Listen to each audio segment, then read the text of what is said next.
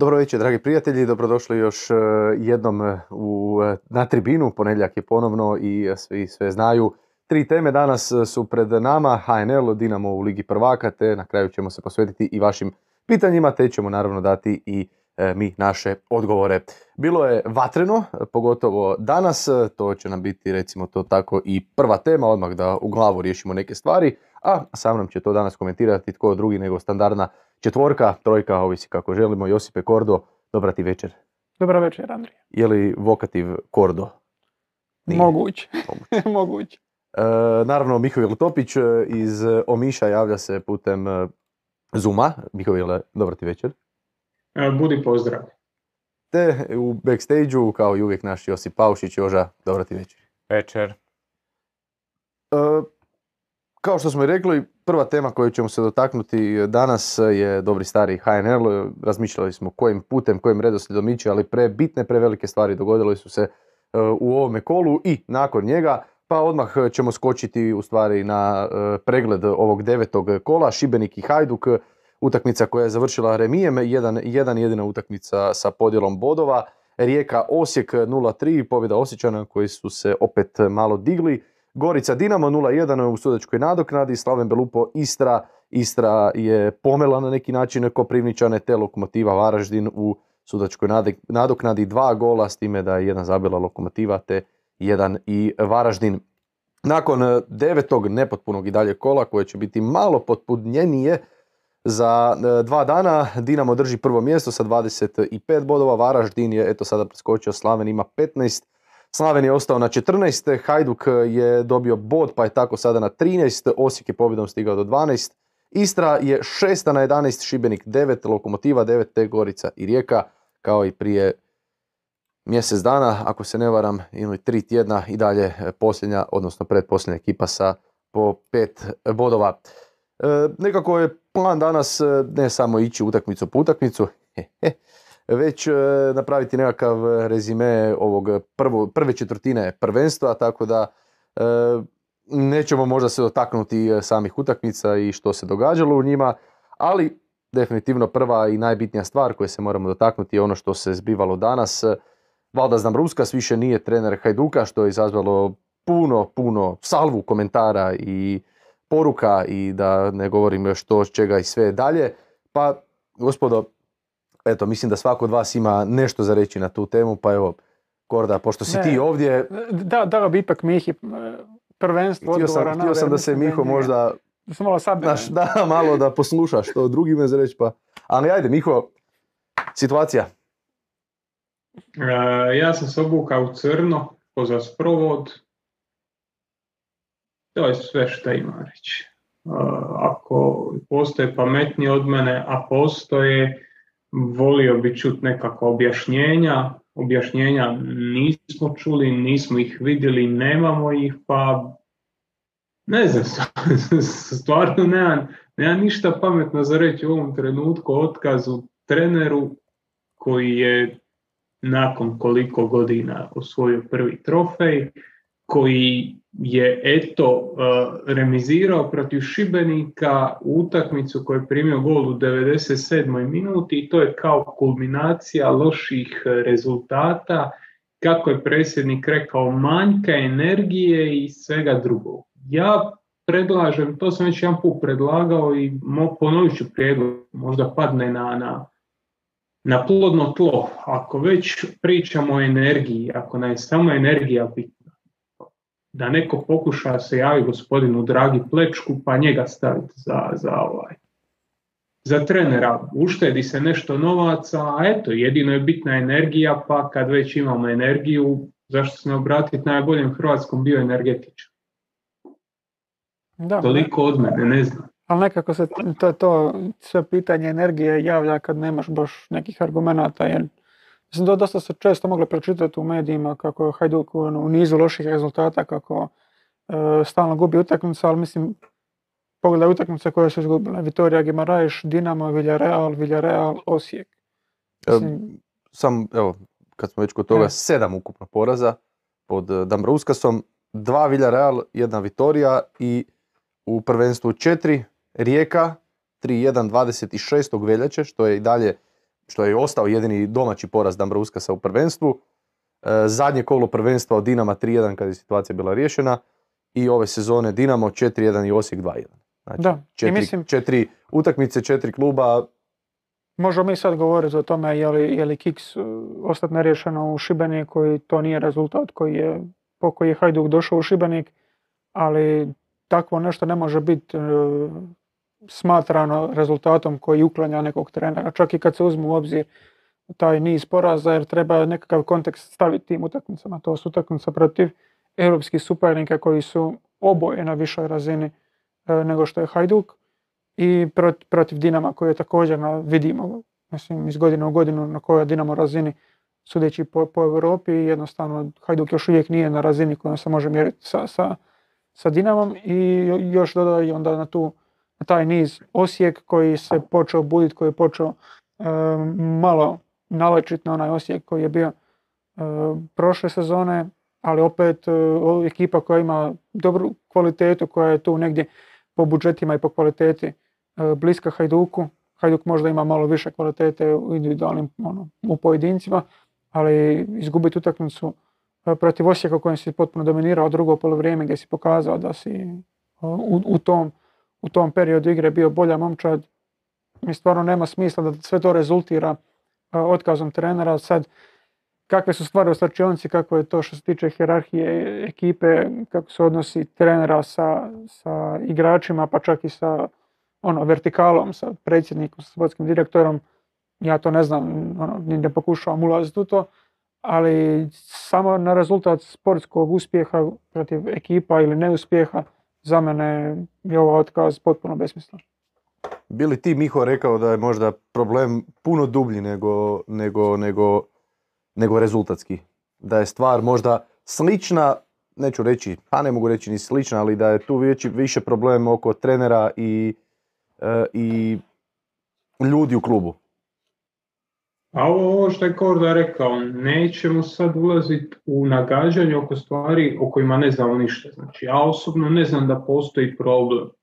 Pretpostavljam da postoje nekakve trzavice, pretpostavljam na kraju krajeva dovoljno godine i dovoljno iskustva znam, pa kad vidim kad netko nešto sa strane napiše i znam otprilike koje to ljudi iz kluba ono, čije se to e, informacije preoblikuju u tekstove, pa onda vidi nekakva ono e, e, struje svijesti, ali kažem, ne znam ništa konkretno. E, ono što znam je činjenica da je Hajduk primio gol u 97. minutu.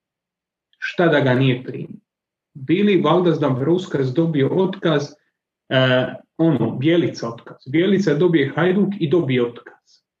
Bili Valdas Dambrauskas dobio otkaz da je pobjedio Šibenik.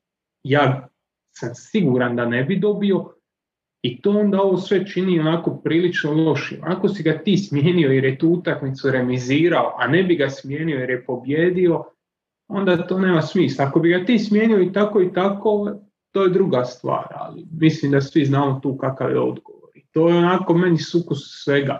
To je nekako ono, sumiranje te, te situacije.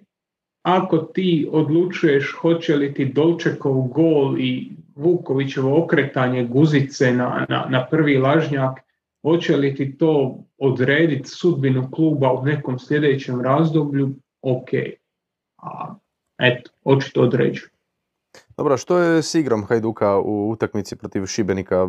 Mogli smo čitati ovih dana da to jednostavno nije bilo to, pogotovo u drugom poluvremenu.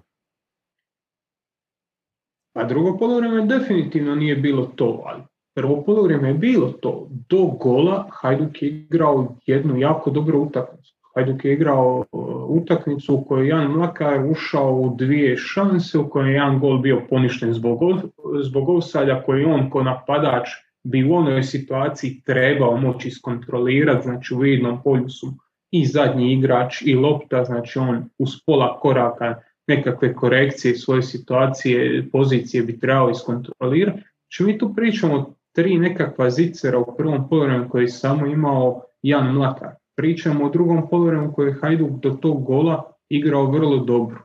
Poslije toga se povukao. Zašto se to dogodi? Zašto se slična stvar dogodila Cityu protiv Reala. Događa se, događa se i Dinamo protiv Bodo Glimta gdje se Dinamo u drugom poluvremenu brani, a nominalno jača momčar, nominalno je u tom prvom poluvremenu pokazao puno više od igre pa se u drugom brani. To je nekakva sportska psihologija na onom terenu koji znamo kakav je, pričali smo o tome zadnji put, u onoj situaciji i pod tim nekakvim pritiskom koji jesi, ljudski je se povlači natrag. To sigurno nije bila trenerova ideja. Nije sigurno trener e, pokušao se povući u, vlastitih 5 metara i tamo čekati zadnjih 10 minuta. Je li pritom napravio neke greške? Je.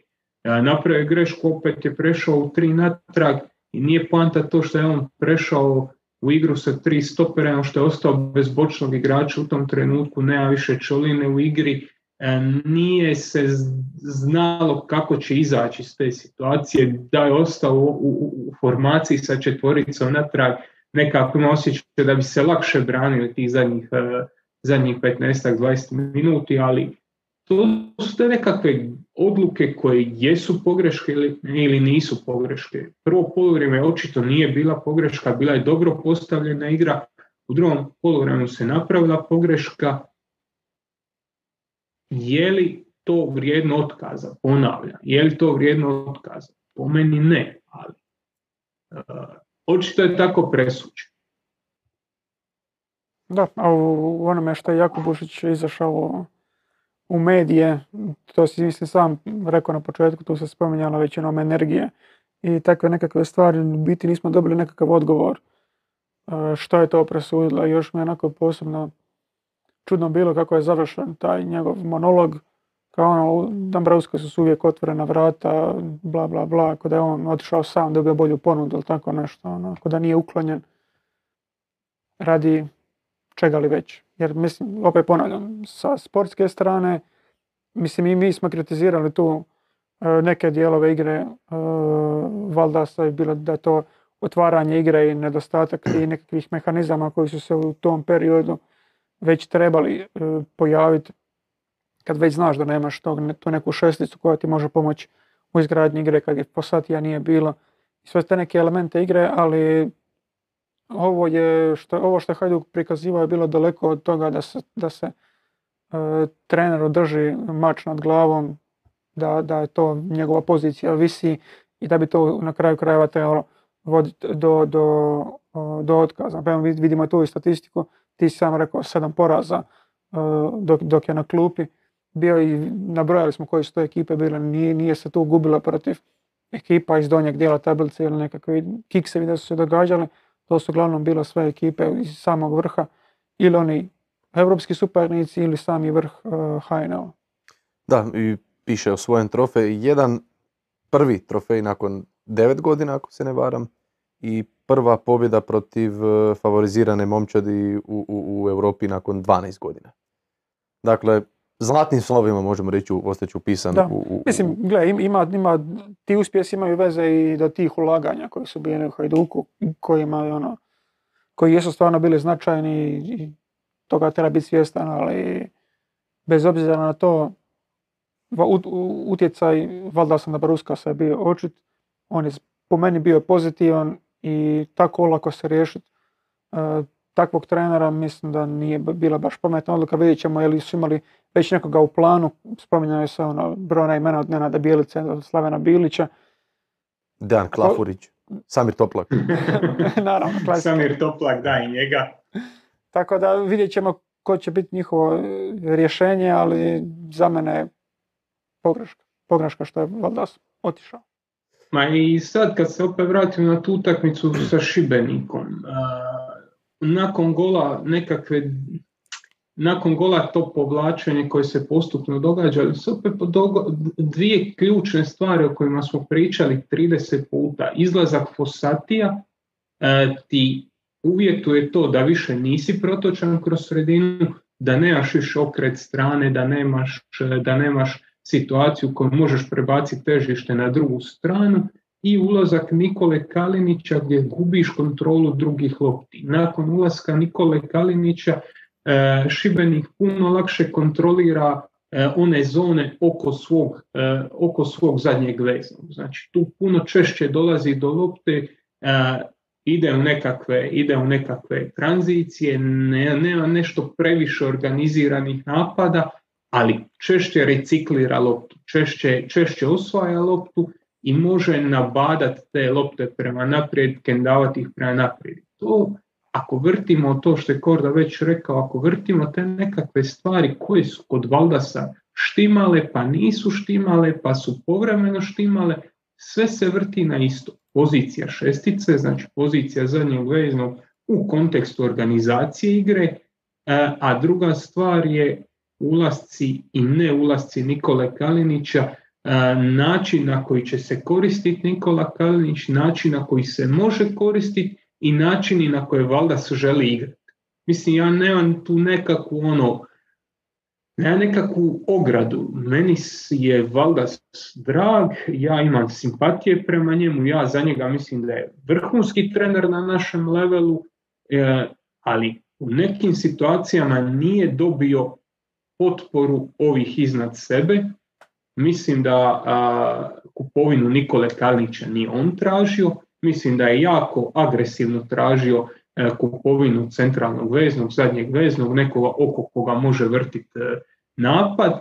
Na kraju krajeva znamo i izjave Jakobušića da još dolazi jedan igrač, bitan, ključan igrač, nije došao i tu se nekako našla ta rupa između onoga šta Valdas želi i onoga šta je realnost i šta mu upravo omogućava. Sad, uvijek se može odvrtiti ono pitanje a, izgubio je slačionicu, kohezija je narušena, potresi su u hijerarhiji, sve to može biti istina ali isto tako se može postaviti pitanje koliko je zato kriv Valdas, a koliko su krivi oni koji se ne bi trebali miješati u njegove operativne odluke, a miješaju se ili izravno ili neizravno. Tako da ono, to, to je taj onako dio o kojem, o kojem isto treba razmisliti. E, Šibenik je isto pokazao taj, taj dio zadnji vezni, šestica i e, Nikola Karnića. Sad, da Valdas nije vidio da su to problemi, da nije zna da su to problemi, ja to teško mogu vjerovati. Da, i to je ono što se ovdje jako puno puta spomenuo, to u stvari da Nikola Kalinić nije došao u Hajduk sjediti, da Nikola Kalinić nije, nije iz serije A otišao ono, raskidom ugovora da dođe besplatno u Hajduk, da bi on sjedio u Hajduku ili tako nešto, ali onda ti to otvara brdo problema. Sad ili je to problemi taktičke prirode ako se nalazi na terenu ili ako se ne nalazi na terenu onda problemi nekakve hierarhije u ekipi i njegovih uh, povreda njegovog ega ili nešto slično. Sigurno je bilo i, takvih stvari u svim tim odlukama, a mislim da smo već dovoljno puta spominjali da, da mislimo da to Valdas sigurno nije inzistirao na Nikoli Kalniću jer Nikola Kalnić apsolutno nije tip napadača kojeg je on E, forsirao tijekom svoje karijere, niti je napadač koji odgovara njegovom stilu igre, koji je pokazivao svojim dosadašnjim ekipama, ali koji je možda najbolji pokazatelj u Gorici kakav je, kakav je bio. Neki igrač koji odgovara njegovom presingu i koji, s kojim može uh, graditi ugraditi jako puno toga da bude kao vođa tog presinga, a Nikola Kalnić po nijednoj svojoj karakteristici u ovoj fazi karijere ne odgovara tome. S tim da ja ne mislim zbog toga da, bi Niko, da je Nikola Kalinić krivac. Mm, samo ono, želio bi razjasniti neke stvari da ono, da ne bi ostalo izgubljeno u prijevodu. E, već sam to, ovo što je Korda spomenuo, to me posjetio. Meni je legitimno da Nikola Kalinić očekuje mjesto. Pričali smo o hijerarhiji, kad se neko odrekne dobrih novaca u, u Veroni da bi došao, da bi ranije raskinuo ugovor i da bi došao igrat, on očekuje da će igrati te priče, svi su jednaki, nema, there is no me in a team, ima, ima, ta hijerarhija se takvim pojačanjem ponovo preslaže i naravno da će on biti negdje na vrhu hijerarhije naravno da on očekuje da će igrati, vjerojatno i predsjednik očekuje da će igrati i da je, da je na treneru da to složi. Valdas nije složio, Samo je upitno je li uopće se trebalo dovesti u, situaciju da ga slažeš. E, jednostavno, Nikolu Kalinića u Hajduku sad treba tretirati kao činjenicu s kojom trener mora računat. E, nije Nikola Kalinić sam sebe doveo i nije Nikola Kalinić sam po sebi problem. Problem su ti okolnosti koje je on, na ovo što je Korda rekao, kad valjda su napadače traži pressing, kad valjda su napadače traži da se spušta zatvarat e, protivničkog e, zadnjeg vesnog, kad e, suparnik pokušava izgraditi igru, da usmjerava napad, to je ono što valjda želi. To nije nešto šta, šta, šta Kalinić u ovoj fazi karijere radi. I to su nekako ono, strateške stvari koje su se trebale razmišljati korak, dva, tri unaprijed. Je li, je li Kalinićev gol na 4-1 protiv Belupa, je li on Molim. vrijedan? Slavena. Slaven Belupa. Ale, ale, ale. Uh, gledam šta, šta priča. Ja isto gledam. Ja sam, isto, ja, ja sam da si se javio na telefon. Ja isto gledam šta se događa. Uglavnom protiv Belupa. E, protiv Belupa. je li taj gol sad nešto pretjerano vrijedan? Inače, Realno nije. Inače igraj se ti, Joža ima mogućnost da te mjuta pa, pa se ti igraj. Ma, sve ok. predlažem da mu vrtim se ovaj, kako se zove, predlažem da iskoristi. Da. kažem, ta dva gola možda nisu bitna. Onaj Dinamo je bitan. možda bi neki drugi, znači Kalinić je dovedena i tih velikih utakmica, nekako sve te male utakmice na kojima je zabio neke golove su bili dokaz evo on ili Vaja mogu. On ili Vaja sigurno mogu igrati zajedno. Samo je pitanje u kojem sistemu i pod kojim trenerom. Pokazalo se da Valdas nije taj trener i sad je trebalo samo napraviti nekakav rez i odlučiti šta je strateški, šta je strateški bolje i u koga ulagati. Eto, napravljen je rez, sad ćemo vidjeti koliko je strateški i koga će, koga će Lukša u ostalom dovesti za, za idući tren. Da, slična situacija na neki način ko sa Bjelicom, dosta velik šok za cijelu javnost i čak smo onda rekli, mislim svi su govorili, saznat ćemo kroz par dana što će se dogoditi, odnosno što se Rekao dogodilo. Rekao bi ja i ne samo za javnost. Ja sam prije podcasta pričao s Antonijom Kalikom i on kaže da su jutros imali normalno trening s Valdasom i da apsolutno ništa nije naslučivalo da Valdas... Evo ja ću, ja ću ispričati svoju stranu priče koja je prije osam dana bila. Znači uh, Hajduk Slaven Belupo ja sam radio prije osam dana točno da. Nakon utakmice Zezancija, smijeh, Valdas koji je ok ovako privatno kada ga vidiš, kada upoznaš ok lik i to i za Zeku i to, ali tako ga još nisam vidio nikad. Tako, tako opuštenog i za, i za takvu zezanciju, čak i neke fore bacao, nisam mogao doći k sebi. Ozbiljno, evo, stvarno nisam, nisam to doživio od, od njega, čak od malo trenera ja sam, sam mislio da doživio. Ne, ne, ozbiljno, čak od malo trenera sam doživio taj oblik šale. Pogotovo još na engleskom jeziku gdje sam malo onako, ono, ajme. Ali dobro, znači hoću reći prije osam dana iz moje perspektive apsolutno ništa nije moglo naslučivati na ovo. Ista stvar i ko sa Bjelicom, gdje dan prije isto smo odradili sve, u Osijeku ista stvar i, opet se dogodilo to što se dogodilo. Tako da, a valjda ćemo saznati. A dobro, gledaj, moraš uzeti isto jednu stvar u, u obzir. Treneri su malo ljudi koji su navikli da svakodnevno rade pod pritiskom, tako da oni kad bi na svaki pritisak reagirali na tako da su negdje potkunjeni u kutu, ne bi ih nikad vidio. Tako da... Da, da su ko Joža poslije Ne, ne, ne, ne. E, dobro, većina trenera takve stvari odrađuje na jako lijep i pristojan način. A. Nitko nije bezobrazan, odnosno većina nije bezobrazna i većina to radi stvarno opušteno i kroz neku pomoć zezancu i sve to. Ali Valdas je tada bio baš ono, iznad svega toga po pitanju opuštenosti. Prije osam dana. Evo. Uh, Imamo jedno pitanje na našem četu. Sanjen Deli Mehić pita Tomić ili Bjelica, tko bi bio bolji fit za Hajduk? Hmm. I znam koga biraš, to, to nije uopće upitno. a Da, da, Ja sam uvijek bio fan Tomića. Da, ja sam za Sad imamo 1-1 i na kord je da presu. ne, a, Šta a, je jedan jedan? a, misliš da Zizi bira? Ne, ne, ne, ne, ne, ne, ne, Pa, ne. Ja, ja ću, znamo, ja ću znamo to, mi ne. dobro kome Zizi pripada.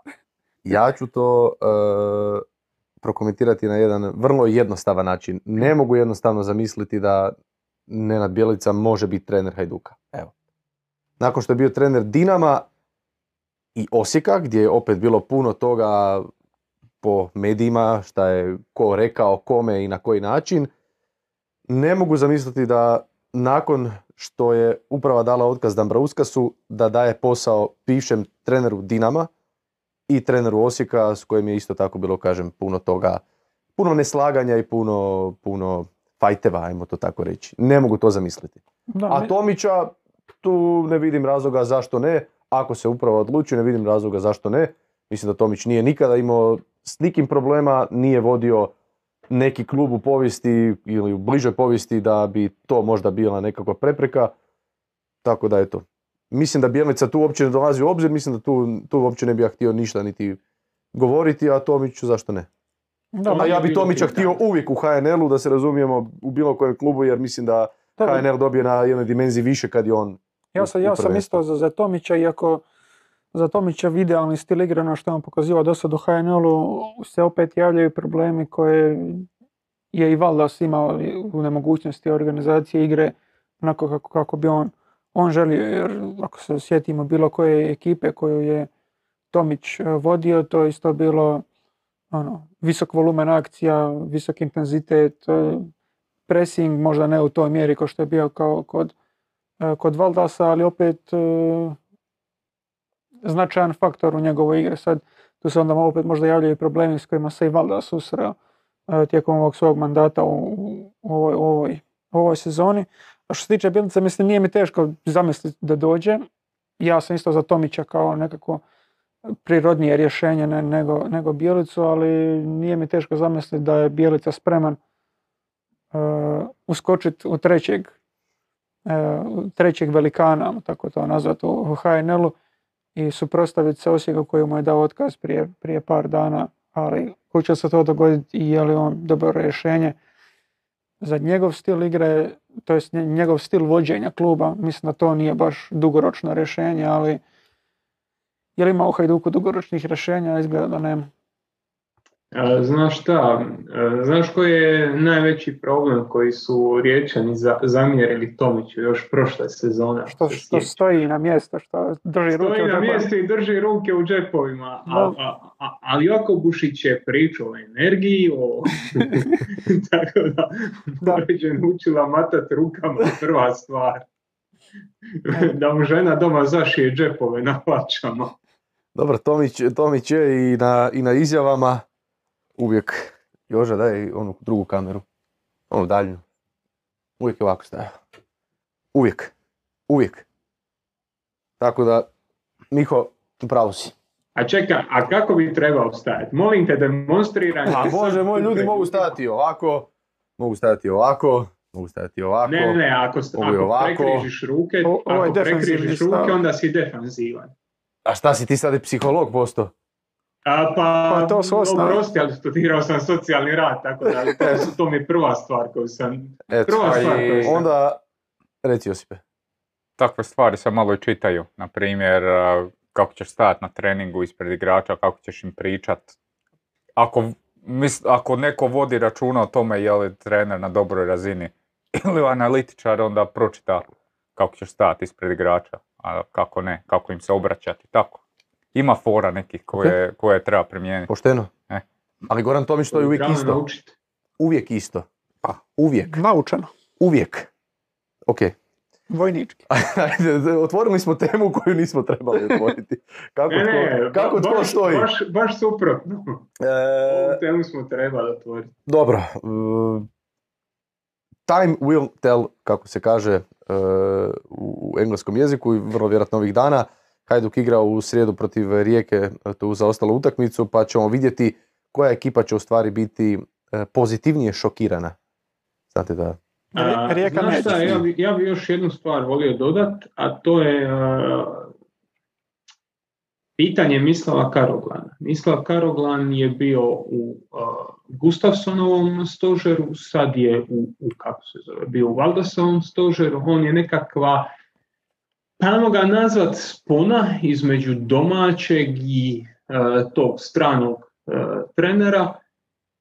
Meni bi samo bilo jako žao, to bi volio napomenuti, meni bi samo bilo jako, jako žao da se on potroši sad u ovom nekakvom među razdoblju, da ga se potroši i da, da izgubimo priliku vidjeti koliko on zapravo može, jer prije nekoliko godina u Kroaciji, u Kroaciji izmijalaca čovjek je radio top posao i e, sve, sve što on radio upućivalo već ovih zadnjih par godina upućuje da je to jedan potencijalno jako dobar trener u nastajanju, a ne bi volio da sad on odradi 3-4 utakmice, da se pusti voda za njim i, i da to bude to. Eto u kontekstu i utakmice protiv Rijeke koja je već u srijedu, pa i dalje. E, mislim da, da, da, da, da, da je to potencijalno onako još, jedna, još jedan problem koji se može otvoriti i onako držim fige misla u Karoglanu u nastavku karijere. A Buda? Pa, očito ne računaju s njim, jer on, ako ništa, ovo je bilo perfektna situacija da, da, da pokušaju i sa Budimirom na kraju kraja da ga podignu iz juniora, da barem odradi tu utakmicu sa, sa Rijekom, pa da vide kakva je reakcija, ali sve ono što je Jako Bušić do sad radi, uh, ide u pravcu toga da sljedeći korak mora biti veći od ovog. Znači, ako si potjerao Dambrovskasa, odnosno ako si prekinio ugovor s njim i ako si, ga, uh, ako si mu dao otkaz, mislim da je ono šta, Dambraus, e, šta Jakobušić radi je dovođenje nekog poput Matija Žakeka, Ivana Leke, e, Slavena Bilića, Nenada Bjelice, znači nekoga ono da zadovolji masu. Mislim da je to energija koja se stvorila oko kluba u zadnjih godinu dana nije popraćena rezultatima i njegov potez E, biranja idućeg trenera mora popratiti tu energiju. Znači, neće dovesti nekoga da se ljudi zapitaju, a ko si ti, nego da bar kupi sebi dovoljno mira da ono, da svi govore, a vidi, doveo je Bjelicu, a vidi, doveo Keka, a vidi, doveo je umetni ime koje želiš, Slaven Bilić, Ivan Leko, znači neko ko onako high profil ime i, i, i na što se može osloniti kao, ej, potjerao je tamo nekog polanonimnog e, Litvanca, Latvica, Rusa, ko zna šta je, ali doveo je Slavena Bilića koji radi u Premier Ligi. To je tako, to je tako, tako javnost funkcionira, tako da on, tu mu se isto ne treba to zamjeriti, to je jednostavno činjenica koju on koristi. Ok. E, dosta par pitanja na četu, molim. Eh, Pierluigi Colina. Opa. Uh, veličanstveni Čelovas.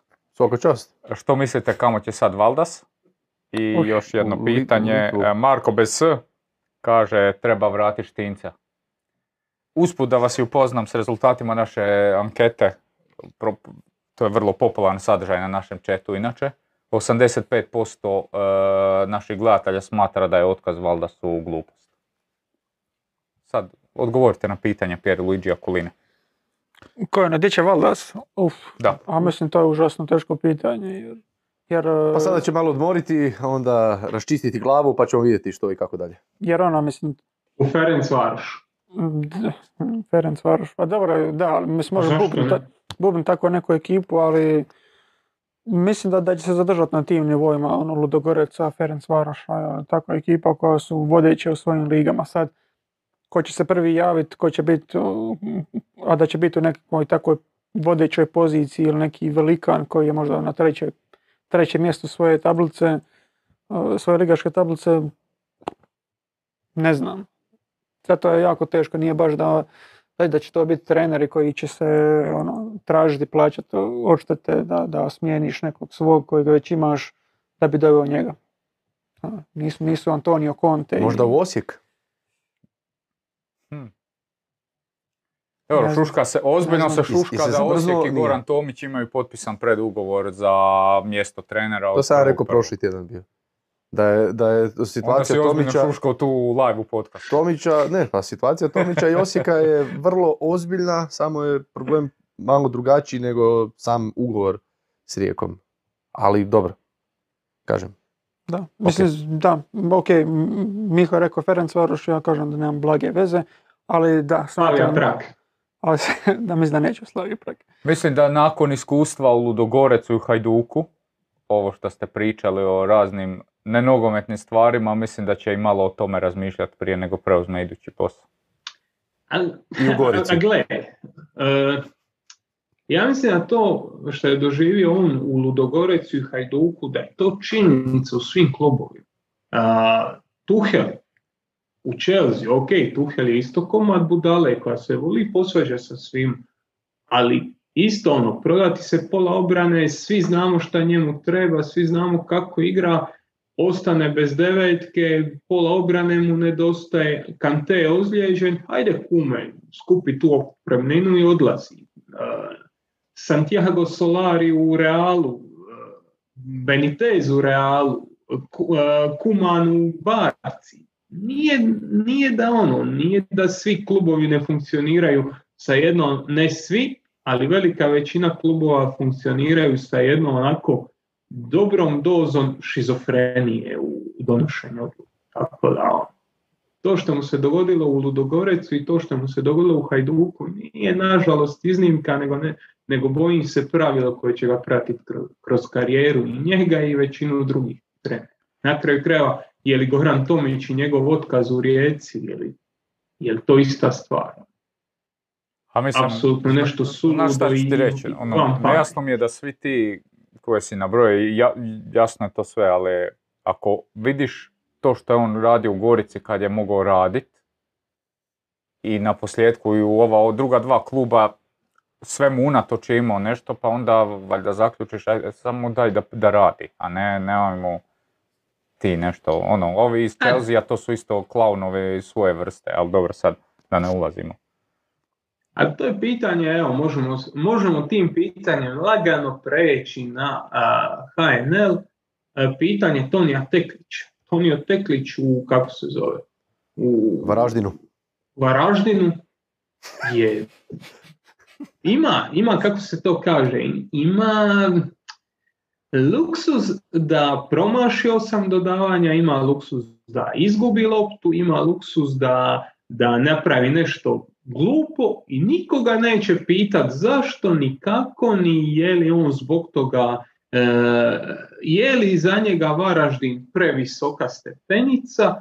Ista stvar recimo Lovrić u, u Gorici. Lovrić u Gorici može šutira loptu koliko god želi, Lovrić u Gorici može ne igrati obranu, Lovrić u Gorici se može ponašati kao faraon na terenu, jer on tu, u toj ekipi je faraon. E, Sad, jučer je, e, kako se zove, glavni urednik e, sportskih novosti opet pisao urednički komentar na temu kako je Hajduć, Hajduk pustio Teklić. Bi li Teklić mogao imati te ovlasti u Hajduku koji ima sad tamo? Naravno da ne bi. Naravno da ne bi.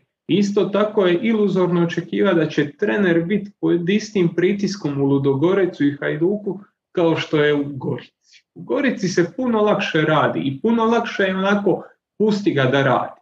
Niko neće jednom Čabraju dati otkaz. Čabraja u lokomotivi igra dobro, razvija mlade igrače, ne može se spojiti s pobjedom. Evo, opet izgubio za vikend i niko ne pita je li vrijeme da e, Šikić potjera Čabraja. Ne, Čabraja nastavlja raditi jer to su klubovi u kojima možeš dobiti to što ti kažeš, ono, slobodu da radiš, neovisno jesi li izgubio, pa makar bilo i od e, Villarreala, mirac si. A ako, ako želiš raditi u tim klubovima koji mogu napuniti 20.000 ljudi na stadion, e onda te slobode baš i nema. E, Naš Filip Petković ovoga puta bio je malo brži nego prošloga tjedna, hvala ti Filipe. Pa da se nadovežem samo na tebe Miho, e, 27 udaraca izvan 16 metara ove sezone.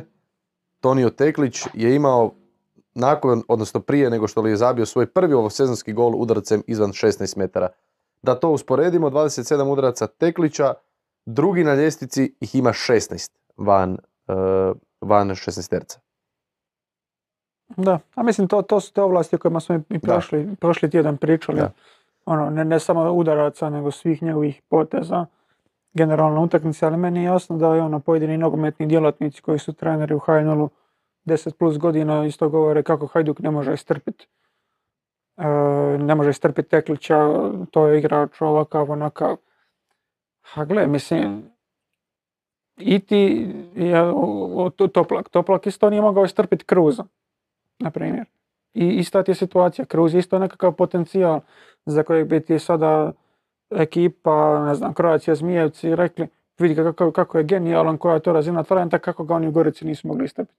Jednostavno to su, to su različite stepenice u kojima nije da se svih deset klubova u Hajnalu bori za ostanak. Ti možeš trpiti igrača takve razine, trpiti pod navodnike, gdje će on tebi donijeti tri boda u nekoj utakmici, jer tebi tri boda znači u tri utakmice tri boda ti znači jako puno, a na primjer Dinamo, Hajduku i takvima koji bi ga trebali trpiti, je to loš rezultat. U, tri kola ostvari tri boda na račun razvijanja takvog mladog igrača.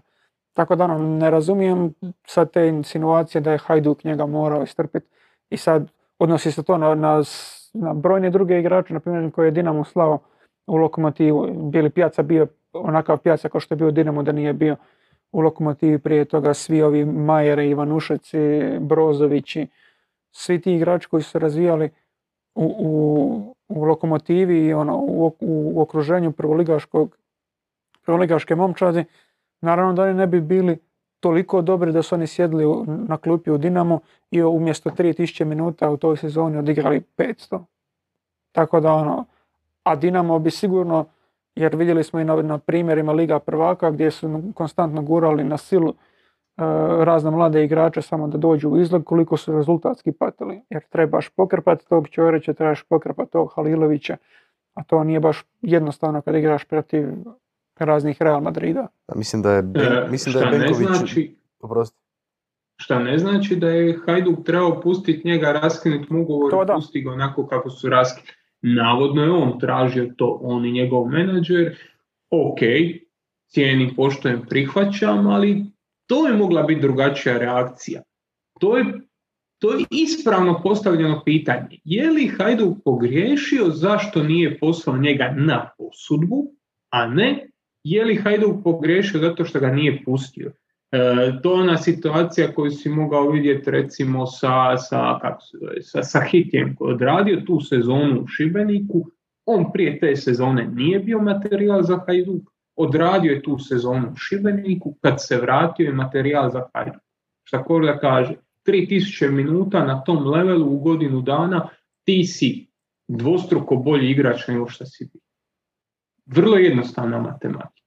I to je zapravo jedino pitanje koje se može po- postaviti. A to su sad neke druge, treće Da. i pete stvari zašto se ne Ali postavljaju. dosta o Hajduku, već je prošlo 45 Ne, možemo, se, možemo se nadovezati dalje sa Teklićem. Baš pričali smo prošli tjedan e, kako je u stvari postao gazda te ekipe, odnosno Postojnski, pa njegovim, njegovom ozljedom Teklić je preuzeo tu neku određenu ulogu vođe i to se baš sada moglo vidjeti protiv, protiv, protiv lokomotive.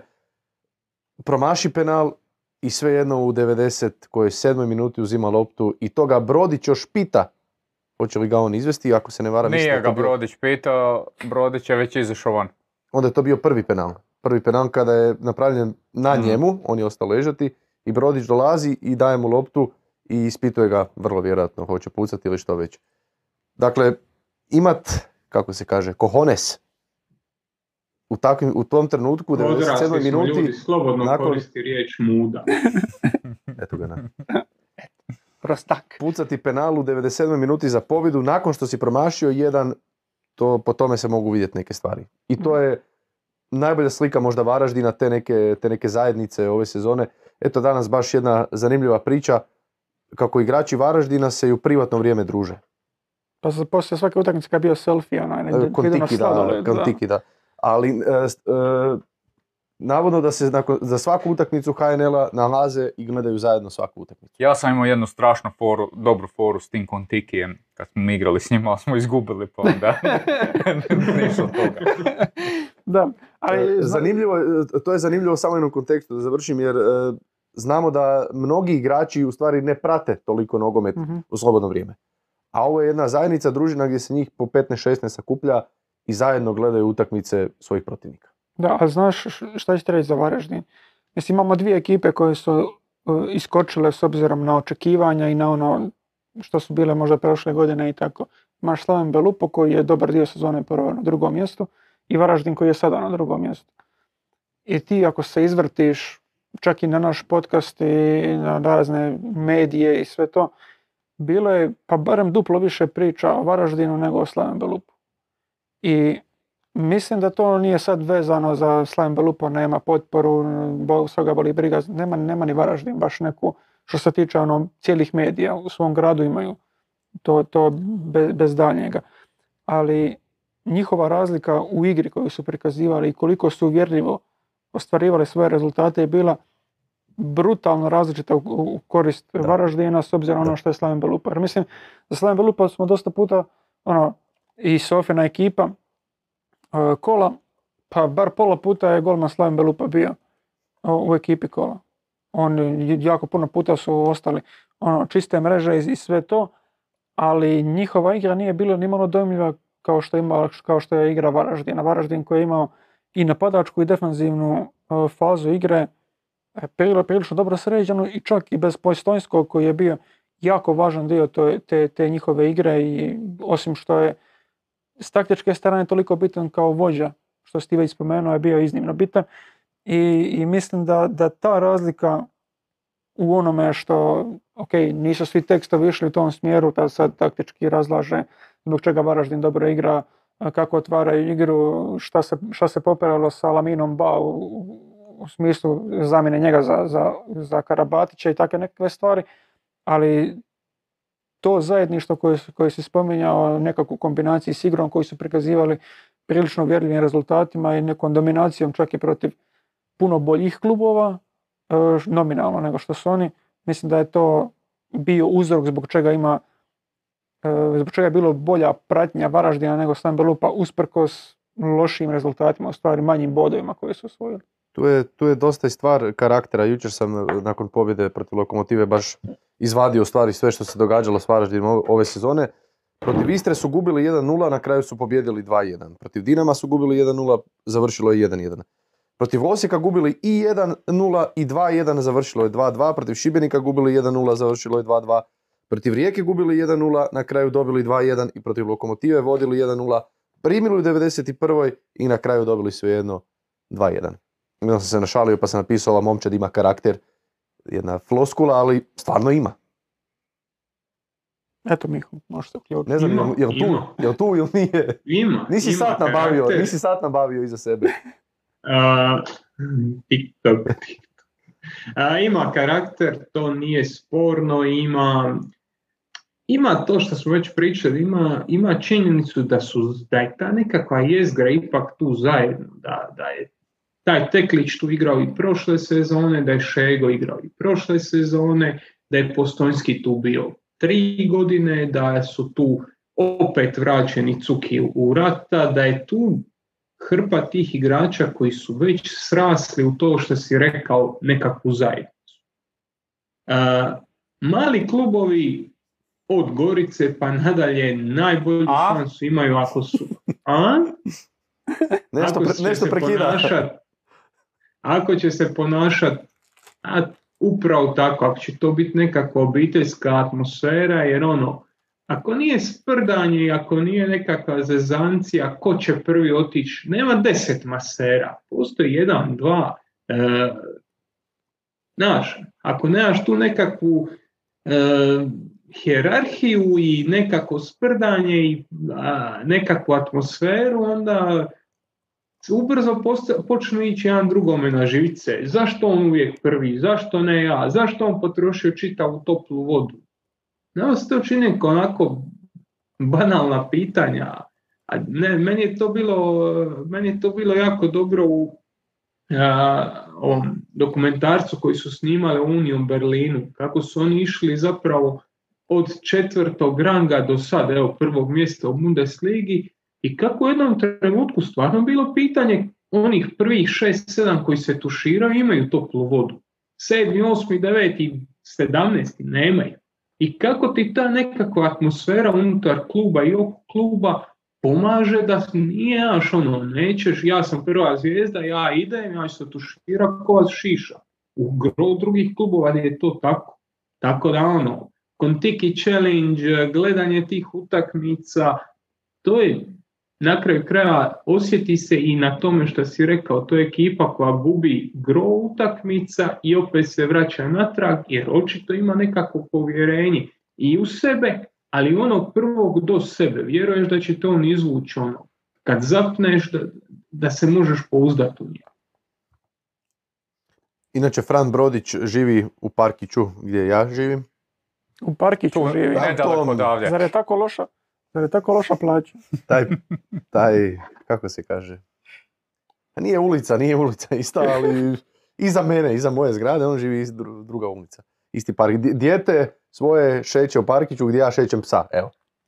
I svaki dan ide na trening iz Zagreba e, za Varaždin. I vozi svoje suigrače i na taj način opet imaš svaki dan dva sata ili koliko imaš do Varaždina.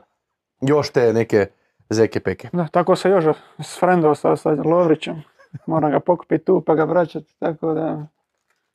E, O Lovriću ćemo malo kasnije. Ajmo malo, ajmo malo vidjeti što je s Rijekom. Što je Rijeka dobila, odnosno što nije dobila u novom treneru. Odnosno da, rekli smo, ne, rekli smo napravit ćemo kao taj neki kratki Rezime. rezime, ove četvrtine prvenstva. Ajde, Rijeke smo se dotaknuli puno puta, pa je li ima, postoji li išta novoga u, u, u igri Rijeke?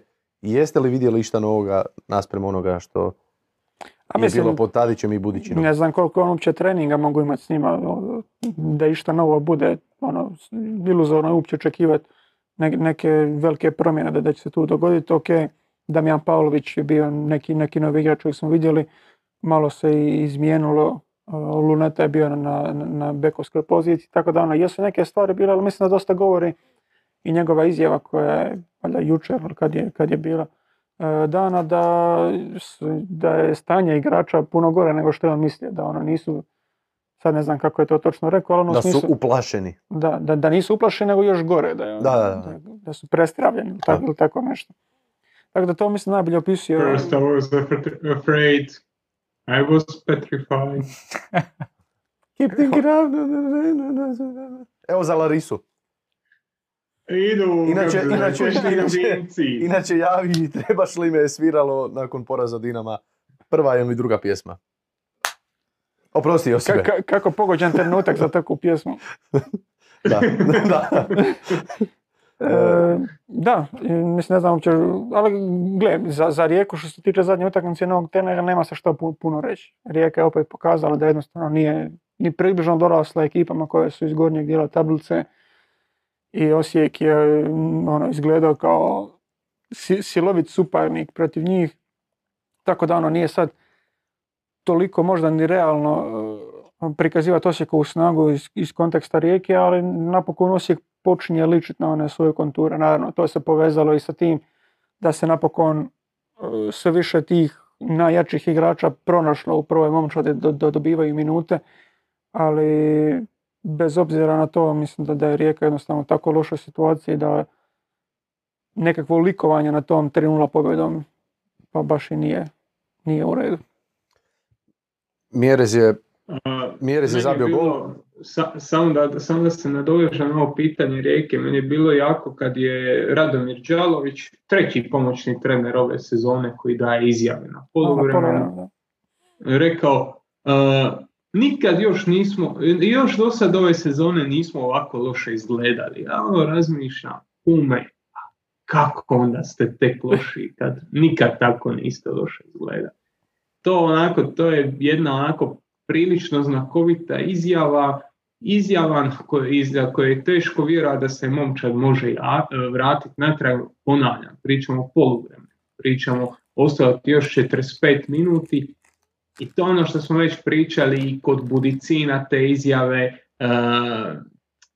uprava mora povući potez, znači ono, situacija u kojoj ne vjeruješ da možeš nešto napraviti, nego eto tu si. Tako da ono, iz te perspektive ja vjerujem da će e, Kozmi da će tu biti neki napredak u neko dogledno vrijeme. Mislim da je sad prerano iz neke, iz neke perspektive, jer što je Korda rekao, vrlo malo treninga, vrlo malo prilika da napraviš nekakvu ako, da napraviš nekakvu mobilizaciju, ajmo reći. Tako da jebi ga, rijeka stvarno izgleda, izgleda katastrofa. Da, iza reprezentativne stanke su možda naj, najraniji rezultati koji bi se mogli vidjeti.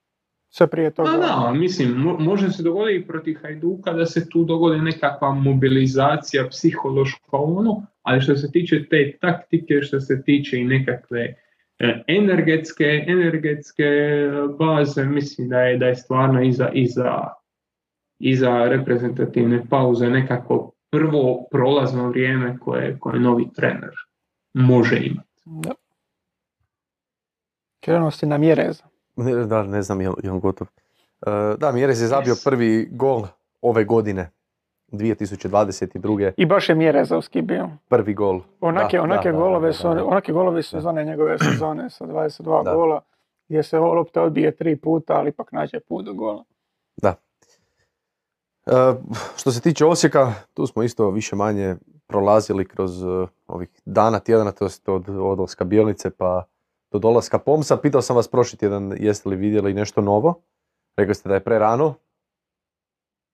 Je li dalje prerano? I, I dalje nismo, ne ne, rekli, nismo rekli da je prerano, nego da ne očekujemo da će se išta promijeniti. I dalje ne očekujemo da će se išta promijeniti. I nije se ništa promijenilo.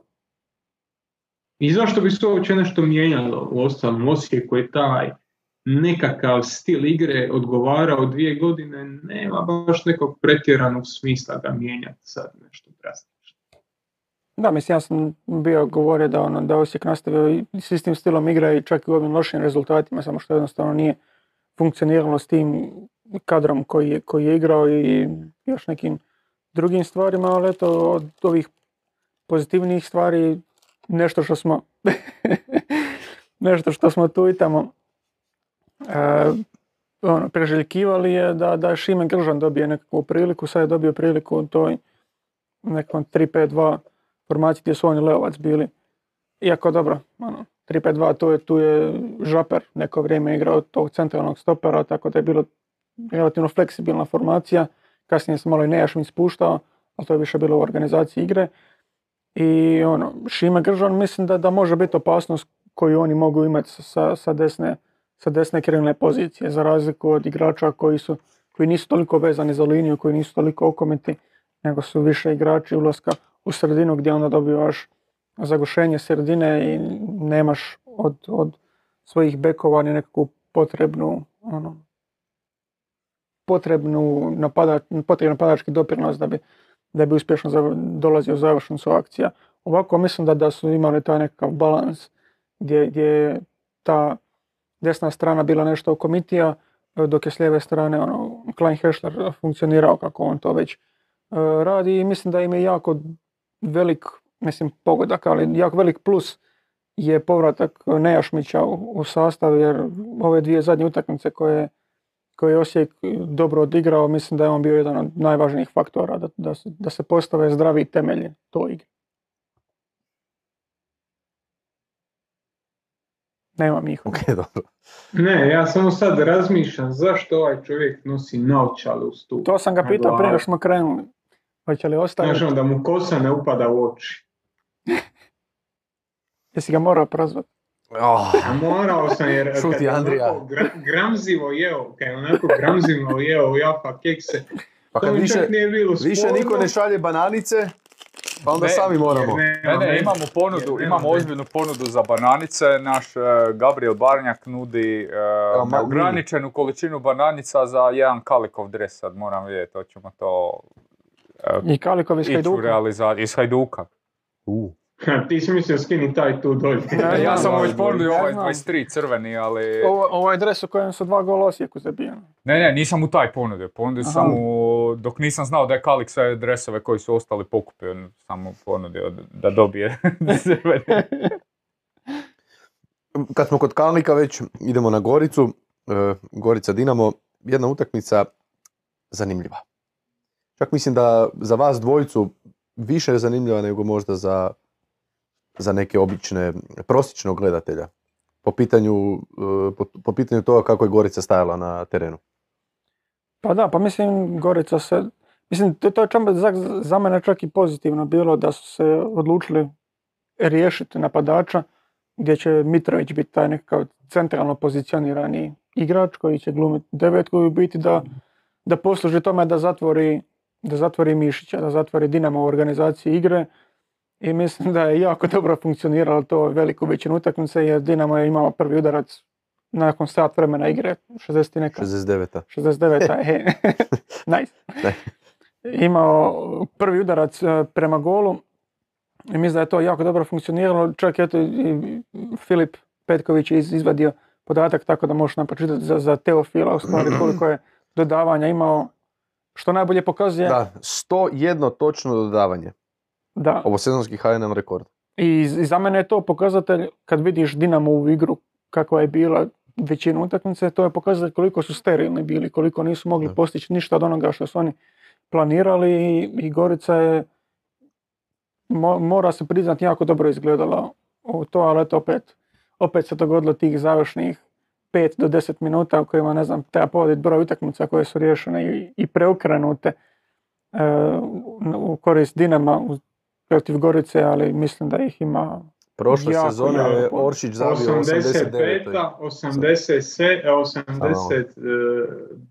89. i sad 90. 89. prošle sezone. 85. Ademi isto prošle sezone protiv Gorice. Da, to su zadnje tri utakmice Da. Dinama i Da, Gorice. pod Sixom je isto bilo na 4-3, isto je bilo okretanje u 90 i nekim minutama. Mislim da je Valdas isto gubio tako. A, I Kup isto. Kup Produžeci. je otišao u produžetke. A, netko je slušao. A. A, tako da, ono, ne, ne, ne znam. E, Gorica inače, ovo im je najlošiji ulazak u prvenstvo. Taman i da su pobjedili Dinamo i Hajduk. E, pet bodova, maksimalno su mogli uzeti e, još 11 da su pobjedili Dinamo i Hajduk. 12 bodova sezona 19. na 20. e, 13 bodova sezone 18. na 19. i 21. na 22. To su i prenosi Te govorili. 19 bodova, pa da. A, ne, neki možda nisu slušali. Te 19 bodova, 20 na 21. najbolja sezona, najbolji ulazak, odnosno najboljih prvih 9 utakmica. Činilo mi se kod da ćeš nešto reći. E, Dinamo pak s druge Reče, strane... evo, reče ti Korda o, kaj kaže Vajskaut i expected goals. Sam, mislim, ja, ja se Mek, samo lupat u glavu, ne mogu ništa pametno reći. Nemamo napadača, napadač je. E, da, mislim, zanimljivo, stvarno i nestvarno, stranice koje se bave e, nekakvim Dinamovim statističkim anomalijama ili što li već, nekakvim fun faktovima kroz povijest, ne samo HNL, nego općenito kroz e, povijest. E, baš sam čitao neki dan, napisali su da vjeruju da je to najduže što je Dinamo čekao ovaj, e, na udarac još od, još, odnosno od, od kad oni prate sve utakmice, to jest od, od kad oni znaju kao svi ti kroničari, svi ti Pa Ovaj- lako, vrlo lako moguće, čak i ono, 69. minuta. ako Da, uključiš i europske utakmice, ne znam, Da, da, da. da, da. Ono, niti jedan udarac, doslovno, znači, špi, rekli smo Špikićevo se računa kao udarac u 82. i 3. minuti, Da, dva pa da je barem jedan takav bio, znaš, u 20. pa sve ti se piše udarac. Ali čak ni to nisu uspjeli u, u igrači Dinama, ali eto, na kraju Oršić, Oršić došao do desetog gola e, ove sezone i on i Maren Ljubičić su sada najbolji hrvatski strijelci u, u svijetu ove sezone. A Čolak 9, jel? Čolak je na sedam. Sedam, I eto. ostao je na sedam Eto, jer nisam- nisam Rangersi dobro- nisu igrali za vikend. Nisam dobro slušao kako se zna, zapravo sam da E, zato ponavljam, zato ponavljam. ovaj, jedino Ljubičić i, i Oršić imaju e, deset. E, Dinamo isto tako izinačio najbolji ulazak u ligu. Ovo je sedmi puta do sada da su uspjeli doći do 25 bodova u, u prvih devet utakmica. 98, 2006, 2009, 2011, 2014 i 2017. Bilo bi mi krivo da nisam, ovo, da nisam svoju pripremu iskoristio čak niti, niti danas. Ovo, U, možda još imam nešto. Je li ima? Ne. Mm, A imam, imaš ali- naočale- imam, ali nema veze. naočale na glavi, Imam, ali ali nema veze. to nije poželjno. Dobro. E, Dinamo. Dakle, rekli smo najbolji ulazak u sezonu. Imaju osam pobjeda i jedan remi. Pobjedili su Chelsea u Ligi prvaka. Čega ćemo se još dotaknuti posebno. Da. E, dobro, ajde. Doći ćemo. Mislim da do- se odmah doći ćemo- možemo zapravo prešaltati na, na, na utakmicu sa Chelsea, jer to Da, je nešto Treba, zapravo treba šta... zaključiti uh, HNL, imamo ekipu kola pa se onda... Pa dobro, vratit ćemo se na ekipu kola. A ne, da ono- ajde, onda mi je teško ove poglavlja. Ne, ne, molim te, nećemo nikakve te. statistike, samo imam poantu sa Chelsea. Dobro, reci poantu, ćemo se Znači, vratiti. Dinamo dobije Chelsea. E, Dinamo je klub koji igra Ligu prvaka i koji se u zadnjih nekoliko sezona može nositi sa Chelseaem, sa Villarealom, sa Sevillom, sa West Hamom, sa Atalantom, sa svim tim klubovima. Nije favorit i neće uvijek dobiti, ali se može natjecati s njima. Tako da to zapravo kad pogledaš ovih devet kola koliko je, koliko je taj klub osvojio bodova, to ti objašnjava zašto su ti onako bodovi osvojeni. E, igrač poput Drmića ulazi s klupe, rješava utakmice kad se ovaj prvi ešalon odmara. E, jedan Petar Bočkaj koji u europskoj utakmici se ne može pračkom dobaciti do, do, terena za igru, može riješiti utakmicu u HNL-u. Imaš jako širok kadar koji ti omogućava da odrađuješ posao i taj 17 ili 18 igrač koji protiv Chelsea neće zaigrati, razmišlja, vidi, mi smo dobili Chelsea, mi smo igrali X sa, ne znam, Milanom ili ćemo dobiti e, nekoga, mi, mi, mi. On je dio te ekipe, imaš taj kapilarni učinak da se taj, ta moć koju osjeća Ademi, koju osjeća Petković, koju osjeća ne znam ko, prelije i na Luku Menal koji uđe i odigra dobru utakmicu. Tako da ono, Dinamo ima jako kvalitetan kadar, na kraju krajeva Dinamo ima, ima budžet koji troši na igrače koji je veći nego Hajduk i Osijek zajedno recimo, možeš tu dodati Rijeku, isto neće prebaciti, tako da ono, nije, nije čudno da Dinamo ima takav početak sezone u HNL, eto, samo toliko. Zi, zašto imaš za plavu kemijsku taj crveni čep? Izgubio sam plavi čep. A čep moraš imati, to je obavezno. Moram pernicu novu nabaviti. Imaš pernicu. Normalno da imam. Šta, di, di ću... Šta mi da se ovo... Da, da, da, da. Mi da se ovo samo kamere. Pokaži pernicu kamere. Ima Ješ. flomastere, to je 7 kuna u Kauflandu. I danas mi je pukao ovaj... Ne. Za, ovo, za šta primiš? A Sad imaju back to school rasprodaju. Tako Je, da je, je, vidio sam, vidio sam, vidio sam, vidio sam, tako da ono, svaka čast. da, imam Ne, puno mene je samo problema. zanimalo jer su ti se prijatelji iz razreda potpisali.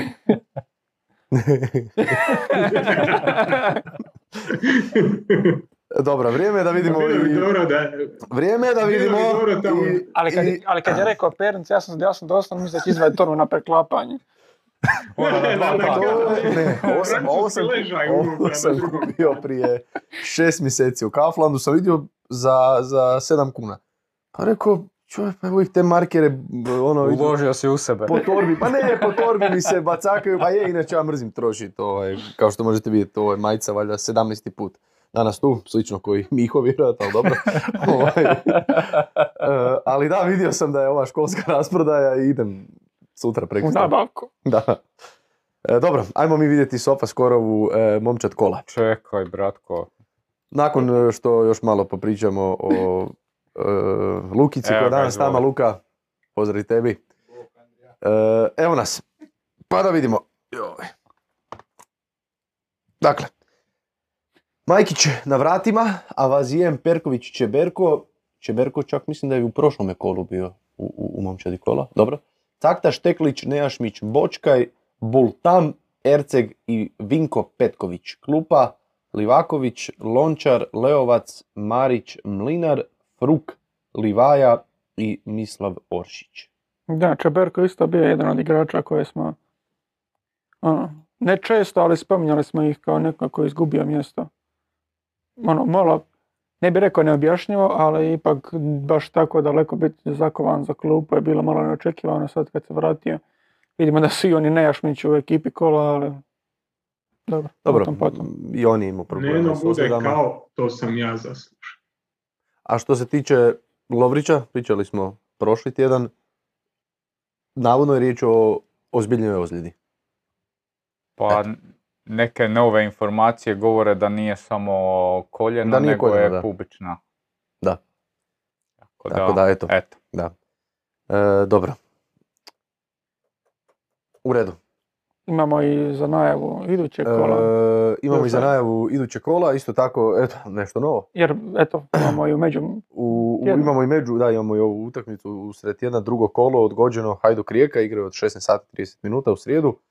Slaven Belupo Varaždin, u petak Gorica Osijek u subotu, Hajduk Istra isto tako, Rijeka Šibenik igraju u nedjelju kao i Lokomotiva i Dinamo. Eto da, evo ostavi malo samo grafiku u sekundu. Imali smo danas na poslu baš e, s montažerima sam razgovarao. Šta bi rekli ovako vi? Ko je derbi kola? Gorica Osijek. Pa mislim, Lokomotiva Dinamo. ako ciljaš na Slaven Belupe Varaždin Ne, kao ne, drugi ne, i treći... ne, ne. Mislim, Lokomotiva, Di-. Lokomotiva Dinamo i Gorica Osijek su dvije ekipe koje se ističu. Evo, to smo se mi, ovaj, mi, smo, mi smo pričali baš o tome. Je li Gorica Osijek ili Lokomotiva Dinamo? HRT bi rekao Rijeka. Šibenik. HRT bi rekao Rijeka Ko se HRT uključuje ljudi? Sad, Evo sad, Sad. za, ovu, za, ovo- za Rijeka ovo Šibenik. ali trebali su raditi Go- Gorica Osijek. I prošli tjedan je bilo da rade Gorica Osijek. Da. Sad ja ne znam, Joža, E, Joža kaže da Mislim, nije. dobro, te informacije sam ja pustio jer sam bio pred mjesec dana sa Šapitom na ručku. Ne, ne, ne, znam. I Nama su rekli on isto. mi je tada rekao da će ta prva njihova biti Gorica Osijek. Sad, nisam ga pitao zašto su predomislili, baš hoću. Aha, Ali- ja, ali ono, ja brate. imam priznanje. Ali Ja brate, imam jedno Rijeka priznanje. Niko izlazi iz ormara. Izlazim iz ormara, ja plaćam svoju uh, RTV pristojbu. Nije moja do duše, živim u stanu u kojem čovjek inzistira da se to plaća. Tako i mene, da. Plaćalo se, dobro ti bi i sam plaća, ti si, Yes. ti si po PS, ti, ti, ti si ipak čovjek od sistema. ja Prvi put u životu plaćam to. E, u svakom slučaju, ja plaćam svoju RTV pristojbu uredno, imam uplatnice, evo pokazat ću sad svakom koga zanima. Ja tražim da se meni novci vrate ako su ljudi stvarno izabrali tu utakmicu za, za, za. E, Ne, na tam pričam. treba dati Da, i kontekst. Znači, da, oni da, da. ne mogu baš izabrati svaku, svako kolo naj, najjaču utakmicu. Da. I upravo A zato je bila priča da je Gorica petu Osijek najjaču, a kao ne ne- najslabiju. A dolo, Peta najjača je najslabija. moraš...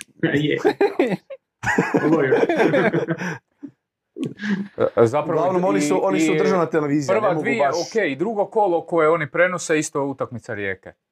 Da, dobro, Da. ok, ne moraju... Rijeka ne mogu... igra najlošiji nogomet. Po meni, evo, nek, niko ne naljuti. Ima Rijeka igra užasno nogomet. Daleko najgori.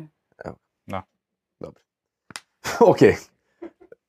Ok. Ubili smo Zizi, Zizi, Zizi kao neutralan. Pa ne, pričali smo o HRT-u i onda jedan put samo privlačnica po rijeci, jedan put iz ničega, ali dobro. Evo prije nego baš završiš HNL. Bila Ne, anketa na našem e, obraza. Nakon devet kola ko je glavni kandidat za ispadanje. Bili su ponuđeni zanimljivo. Rijeka, Gorica, Šibenik i e, zajednički odgovor neko treći ili ti Slaven Istra, Varaždin, bla bla bla. Rijeka je dobila 38% glasova, Gorica 27%, Šibenik 22% i svi ostali 11%.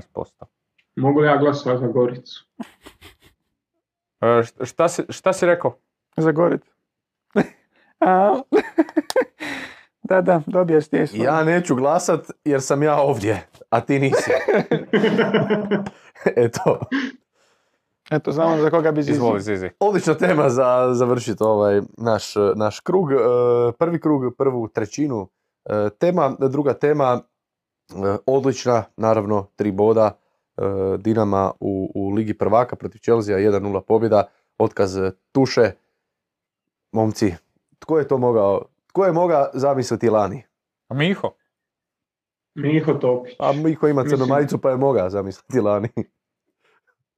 A, i neću reći da sam očekivao da će Dinamo pobijediti, stvarno nisam očekivao i to je bilo suludo očekivati, ali sam mislio da ima realnu šansu. E, gledao sam prilično tog Chelsea ove sezone. E, točno u onom trenutku u kojem Dinamo ima svoj temeljni mehanizam u Europi od Atalante prije 4-5 godina do danas, točno ono e, lopta na, na e, Petkovića 30 ili 40, ne jedna lopta na Petkovića, nego 30 ili 40 puta lopta na Petkovića i onda Petković u dubinu za Oršića, e upravo s tim se upravo s tim se najviše uh, Chelsea muči čitavu ovu sezonu i kad se nečija najjača strana sukobi sa supravničkom najslabijom stranom, onda je tu matematika prilično jasna. Ono, javlja se taj nekakav mismeć, na kraju krajeva to se i potvrdilo. E, s druge strane, Chelsea nije učačka taj gol, iako je imao prilično veliku inicijativu, imao prilično veliku dominaciju posjedu lopte, dovoljno puta je došao dovoljno blizu, ali nije imao nekog ko bi spremio taj gol i to je to, to ono, nekakav kraj priče. Nije, nije, nije to sad nekako vještičarenje ili nešto, jednostavno Dinamo ima tu svoju kvalitetu na koju zna da može računati, kvalitetu koja je onako battle tested već dovoljno puta, za koju znaju točno šta im donosi, kad im donosi i kako im donosi.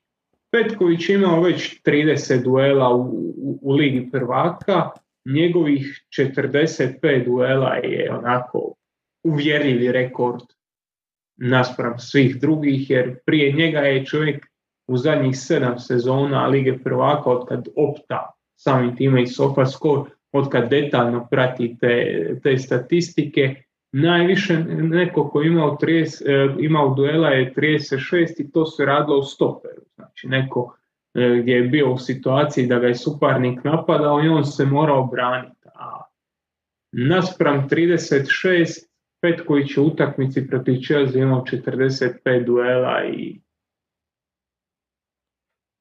se nešto dogodilo. No. Jo, Joža je, A, Čekaj, Joža nešto izvodi. Zašto me mrziš još? Išao sam, išao sam ugasit uh, ovaj.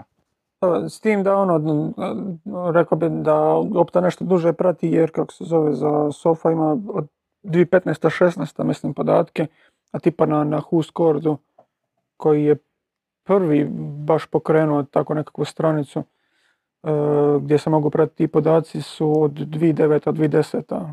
Ali ono, oni nemaju kao definirano tako kao dueli, u njih bi trebalo zbrajati jer u biti dueli su zbrojevi svih ono, e, izgubljenih tekala, pokušaja, ono, i pokušaja i, i da tebe suparnik i da ti e, suparnika, svi driblinzi, sve takve neke prekršaji, pretrpljeni i počinjeni, tako da u biti kad bi sve to pozbrajao da došao bi do neke brojke, ali sigurno Petković s ovim rezultatom od 45 duela s u kojima sam našao u utakmici protiv Chelsea pripada samom vrhu jer jako malo je tih e, championship e, elemenata koji se mogu vidjeti u, u, u Ligi prvaka i mislim da je Dinamo ono, maksimalno iskoristio tu njegovu, njegovu e, najjaču snagu i čak za, za toliko se jasno vidio plan, sad ne znam jesi to ti bio pisao u tekstu ili, si neko, ili smo mi između sebe, ali isto je bio neko spominjao, imali su je tre, iz trećeg pokušaja je u biti bilo e, da je upalila dubina za, za Oršića jer e, bio onaj pas Ristovskog sa, bočne strane koji je išao u dubinu, ali bio e, malo predaleko od Oršića i bila ona situacija gdje je Livaković odmah nakon, kornera išao tražiti dubinu za, za, za, za pa isto bilo malo predaleka čini mi se lopta i tek taj treći pokušaj u je to 13. minuti za pogodak je upalila i ba- baš se vidjela ta, ta, ta želja napadanja dubine i u biti ono što Stina javio kao da, da, da bi trebala biti ono, treba bi trebao biti forte Dinama u toj nekakvoj njihovom, njih- njihovom matchupu i činjenici da realno Fofana je došao u klub koliko Fofana šest dana prije utakmice je potpisao za Chelsea. Uh, Aubameyang isto koji je došao pet dana prije utakmice startao u toj utakmici. I ono, bilo je tu isto nekakvih odluka koje nisu bile logične, ali prije svega ta uigranost Kulibalija i, i Fofana je nešto na što se ono, moglo računati. Evo, vratio nam se i Zizi. Zizi, možeš se uključiti. Vratit će se Zizi Sad će on samo da se. Uvijek terni s markerom. Ne znam di mi je. Ako ne znam di ti je. Uglavnom, otkaz Tuhelu dane. E, Dobro si ovo izvukao. lupilo me, lupilo me pivo. Njihovile, dragi. Di na koju stranu ovako? Evo sad, sad se vidi. Šta god da si sad rekao, nisam te čuo. A, Aj, pogledaj ko proizvodi to pivo. Čekaj, morat ću majicu dići, nije baš prigodno. Dobro, ajde, e, imamo grafiku, evo. E, a- Ajmo preći na grafiku. evo najbolje. grafika. Ajde, molim te, sredi se sad. Korda, molim Daj, te. vidimo te. Da, da, u biti, mi- mislim, uh, vidimo usporednu statistiku između Dinama i, i Chelsea i prosječne pozicije, gdje vidimo u stvari koliko je Chelsea bio visoko, ali ono, istaknuo bi možda aj tri stvari, ok, kod Dinama poziciju Olšića je stvari koliko je on visoko, iako, je, iako se jako puno spušta u obrani, koliko on visoko prosječno e, dodiruje loptu, jer toliko je ispred Petkovića s kojim je ono, trebao biti više manje u ravnini i koliko je Petković tih duela morao trpiti oko centra, a e, skupljati te lopte za dubinu.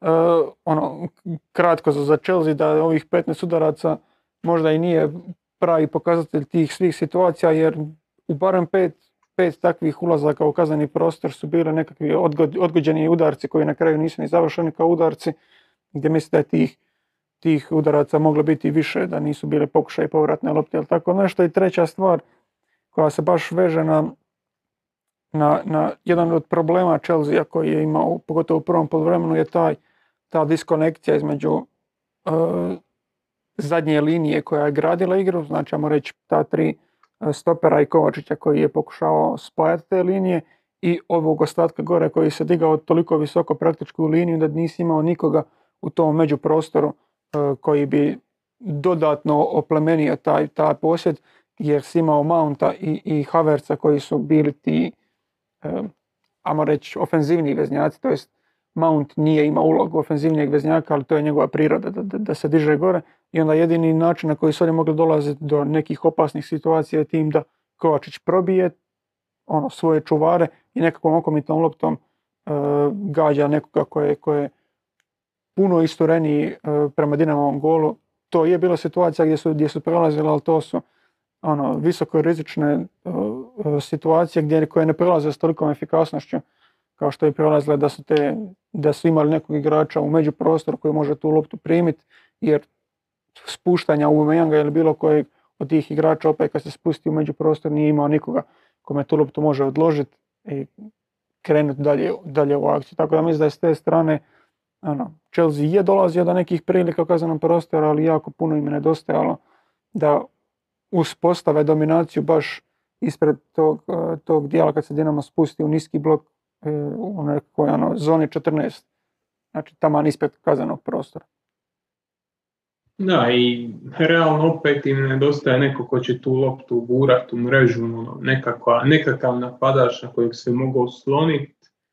E, što si rekao, to je bilo hrpa situacije kad su oni unijeli loptu u 16 metara i odgodili udar.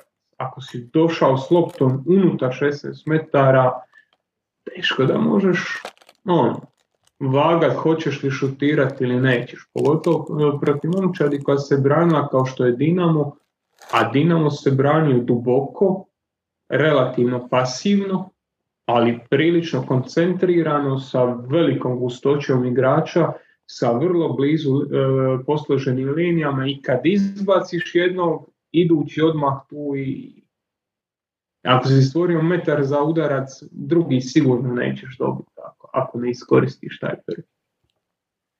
Da, mislim, ono, istaknuo bi stvari kako je Dinamo dobro izgledao u defensivnom tom segmentu. Ok, jesu se oni spuštali dosta često u niski blok, pogotovo u drugom polovremenu, kada je Chelsea malo više dominacije uspostavio, ali ono, sviđa mi se posebno ta zamisao Čačića gdje je dizao uh, Ivanušeca u tom nekom srednjem bloku, da izlazi na do tog dodatnog stopara jer Chelsea je izlazio sa, sa trojicom plus Kovačićem i gdje su njega dizali također gore da ih spriječe u tom laganom prijenosu, prijenosu lopte i tek onda kad, kad, bi, kad bi uspjeli uspostaviti ono, preko svojih bekova ili uh, preko Kovačića nekakvu kontrolu igre, tek se onda Ivanušec vraćao nazad.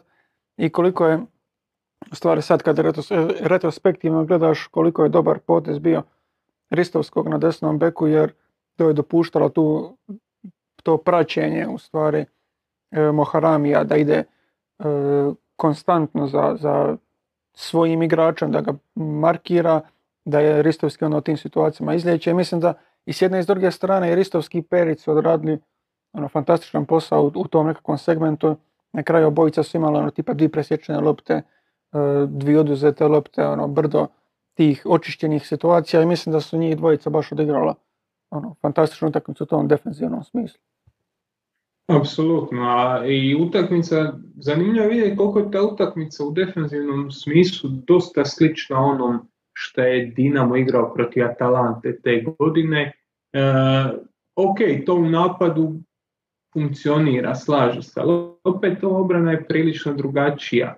I to što je Čačić, što da kaže, dobio sa, e, sa Ristovskim na, na, na tom nekom desnom stoperu, polubočnom polustoperu, kontrolu situacije da, da, da je taj, znači da nije zaljepljen za suparničkog igrača, nego da dobro kontrolira prostor, mislim da je to bila prilično, prilično bitna, bitna stvar za, za rješenje utakmice i da e, zato je na toj desnoj strani Chilwell imao toliko problema. Muharami je bio blizu, on je kontrolirao prostor iza Muharamija drugačije nego što bi ga kontrolirao stoper i to je onako prilično, prilično važna stvar Da, i s tim da ono, za cijelu tu obranu treba istaknuti i Brunu Petkovića.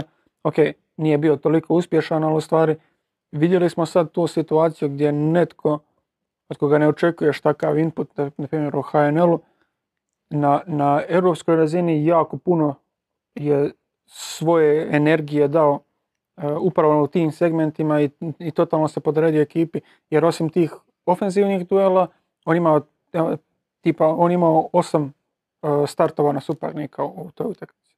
Za nekog Bruno Petkovića to pretpostaviti prije početka utakmice ili na početku ove sezone je bilo nezamislivo.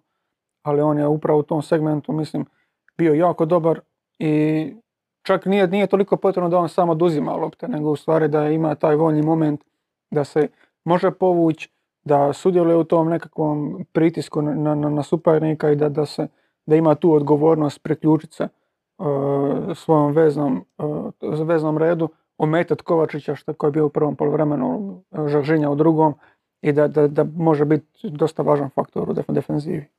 Da, zanimljivo da Petković ove sezone u prvih 17 odigranih utakmica ima iste brojke kao i prošle sezone, broj golova i broj asistencija, ali njegov e, lik i tijelo na terenu je totalno drugačije od onoga što smo gledali prošle sezone.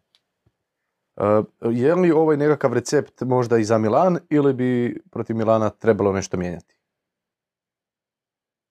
Pa protiv Milana će vjerojatno biti drugačija utakmica. Milan je momčad koja je ostala bez nekoliko bitnih igrača.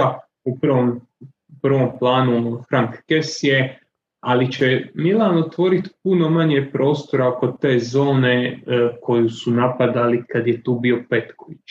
E, međutim, mislim da će se protiv Milana puno lakše igrati, da Milan e, puno lošije e, reagira na suparnički posjed, da će puno više Dinamo imati situacija kad a, Mišić može spojiti napad sa, sa e, Ivanušecom i da će Dinamo imati prilično dobru situaciju da ima otprilike jednak posjed lopte ili barem onako dovoljno sličan da, da se nosi sa, sa Milanom, iako kažem, Milan je opet favorit i e, sve to stoji, ali mislim da, da, da Dinamo s njima stvarno može igrati u, u toj sredini terena. Je li netko od vas dvojice gledao možda Milan i Salzburg? Mm. ja sam pogledao snimku, vidio sam koliko je problema Milan imao baš sa tempom koji je Salzburg nametao i možda sam dosadan s tim, ali neki drugi Salzburg, Salzburg od prošle i pretprošle sezone ima osjećaj da bi pobjedio u utakmici. Da, to, To je su, nekakav, reci, a to su opet oni serija problemi koje se vide ono, kad serija klubovi dođu u, u, u, u Europu, jer ono, mislim da, da tempo igre koji se igra u seriji A, možemo mi sad povezivati ono, više golova pada, igra se ljepše u seriji A i ne znam, bilo kakvi drugi parametri, ali, ali realno su su te neke ono, pressing strane, intenzitet strane i sve to, mislim da ima brdo ekipa koje su u zadnjih pet sezona e, overačivale u značajnoj mjeri, koje su igrale takav, takvu vrstu nogometa na račun e, velike većine ostatka lige koji, koji taj nogomet ne, ne može pratiti u toj mjeri. I onda se za Milan koji u seriji A možda je ono vrh e, pressinga, ne možda sami ima boljih ekipa, to jest boljih ekipa koje više tome po- pos- posvećuju pažnju u ovim manjim, e, manjim sredinama, ali Inter, ovaj, Milan kao ekipa sigurno pripada ekipama koje igraju pressing u, seriji A, koje je nekako teže tom nogometu i svejedno imaju problema pratiti jedan Red Bull koji je na europskoj razini ono, ekipa koja će uvijek nametati tempo koji će drugi teško pratiti, ali ipak razlika u, u igračima i tako nekoj ekipi bi trebala malo više doći do izražaja s obzirom na to kako oni nameću svoj tempo i koliko to Milan može pratiti. Miho, još nešto? mm, ništa više. Hoćemo li na Q&A preći? Može. Ok, dakle, zatvorili smo temu e, Dinamo u Ligi prvaka i idemo na treću završnu, a to su pitanja naših Patreona. E, Josipe, ti kada želiš se priključi. Eto, spremni? Koliko možemo biti? Ok. Heisenberg pita, kaže, prvo, pozdrav svima. Ovo i mene zanima. Gdje je nestao Vlado? Ja bih volio da imam odgovor na to pitanje. Tipa ja sam Vladi poslao, ne znam, to za prošli podcast bilo. Vlado, jel dolaziš, uh, mislim da to, jel dolaziš sutra na podcast? I rekao, ajde, javit ću. I još čekam odgovor. Napisao je Tomislav Globan na Twitteru da je bio na koncertu Pipsa i da je ono e, dotučen Da, mislim, od pjevanja i plesanja. Da, ne, ne znam, mislim, do, do samog Vlade kad, kad će se vratiti, tako da, Mislim, ja, ja Vlada samo ima dodao, neke, mislim, Vlada ja ima neke druge pričao projekte koje mora završiti. Na početku tako da. Ti pričaš. Izvadio sam slušalicu. Pa, aj prvo ću ja. Znači ja sam sam pričao da... e, Ajde. Mislim, mogu te jednostavno isključiti, pa onda bolje da ja pričam.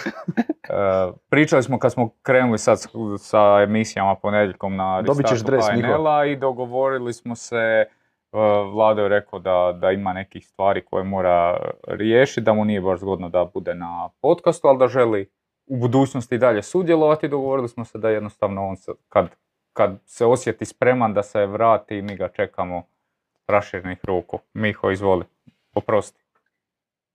Pa upravo to sam htio reći, da vlada ima neke svoje privatne projekte, odnosno druge projekte koji su sad malo zapeli s rokovima i čovjek mora to završiti, kad završi vlada će biti natrag tu jednostavno.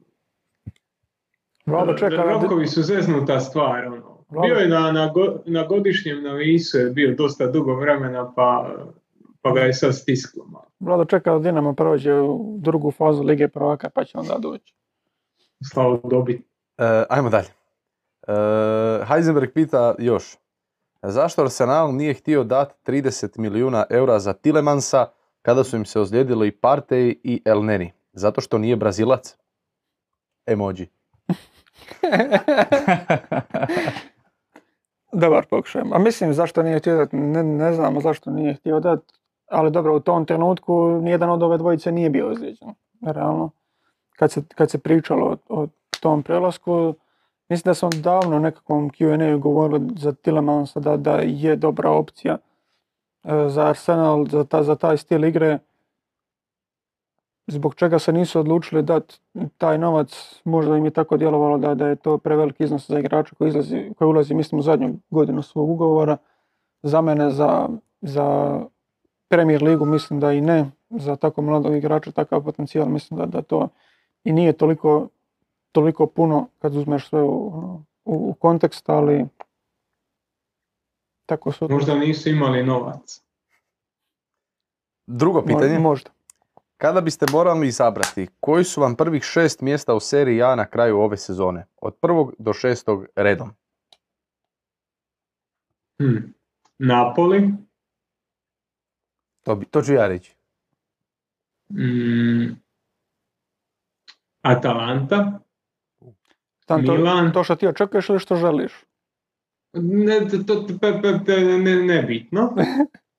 Milan, Atala, a, znači Napoli, Atalanta, Milan, Inter, Roma, Juventus. Znači, nešto se izjasniti, jel to poželjamo ili... Šalim se, ovo, ovo je sad bilo po željama, objektivno mislim da, da Napoli neće biti prvak, hm, po sto, sto hiljaditi put. E, ali niko drugi isto ne želi biti prvak, čini mi se. Tako da, ono, Da, ja, ja e, nekako mislim da će Juventus dokljapati do tog prvenstva, jer ono, niko drugi mi ne djeluje. Možda Inter djeluje malo staloženije nego, nego što je to djelovao većinu prošle sezone, ali ako ćemo o željama, ja bih volio da, da Roma osvoji. Ja bi da Lazio, ja- ja bi da Lazio, evo. Pa da Da, budemo... Ako, ako, ako pričamo o realnosti, onda ja isto slično kao Korda, samo što ja mislim da će Inter se malo više stabilizirati u odnosu na Juventus i da će Inter doći do naslova, a da će Juventus biti među top 3. Sad, ajmo reći, realno Inter, drugo mjesto neke Napoli, treće uh, Juventus, četvrto Roma, peto Atalanta i šesto Lazio. Ne, koga sam zaboravio? Milan. Lazio. Lazio. Slobodno, ajde. Lazio ako igrati Toma baš. Ajde igraju dobar nogomet Ako neće ajde. igrati Toma baš, da neće. Nek, komplicirano. Ajmo dalje. Croatian tennis. I dalje smo u Italiji. Kako komentirate sinoćnju sramotu u Torinu? Šta je po vama ispravno sada? Čak se spominje i ponavljanje utakmice, ima li to smisla? Bilo kakva kazna arbit- arbitrima neće vratiti izgubljena dva poena. Da, komen... E, Marko BS isto pita na našem super. I Marko Bes pita.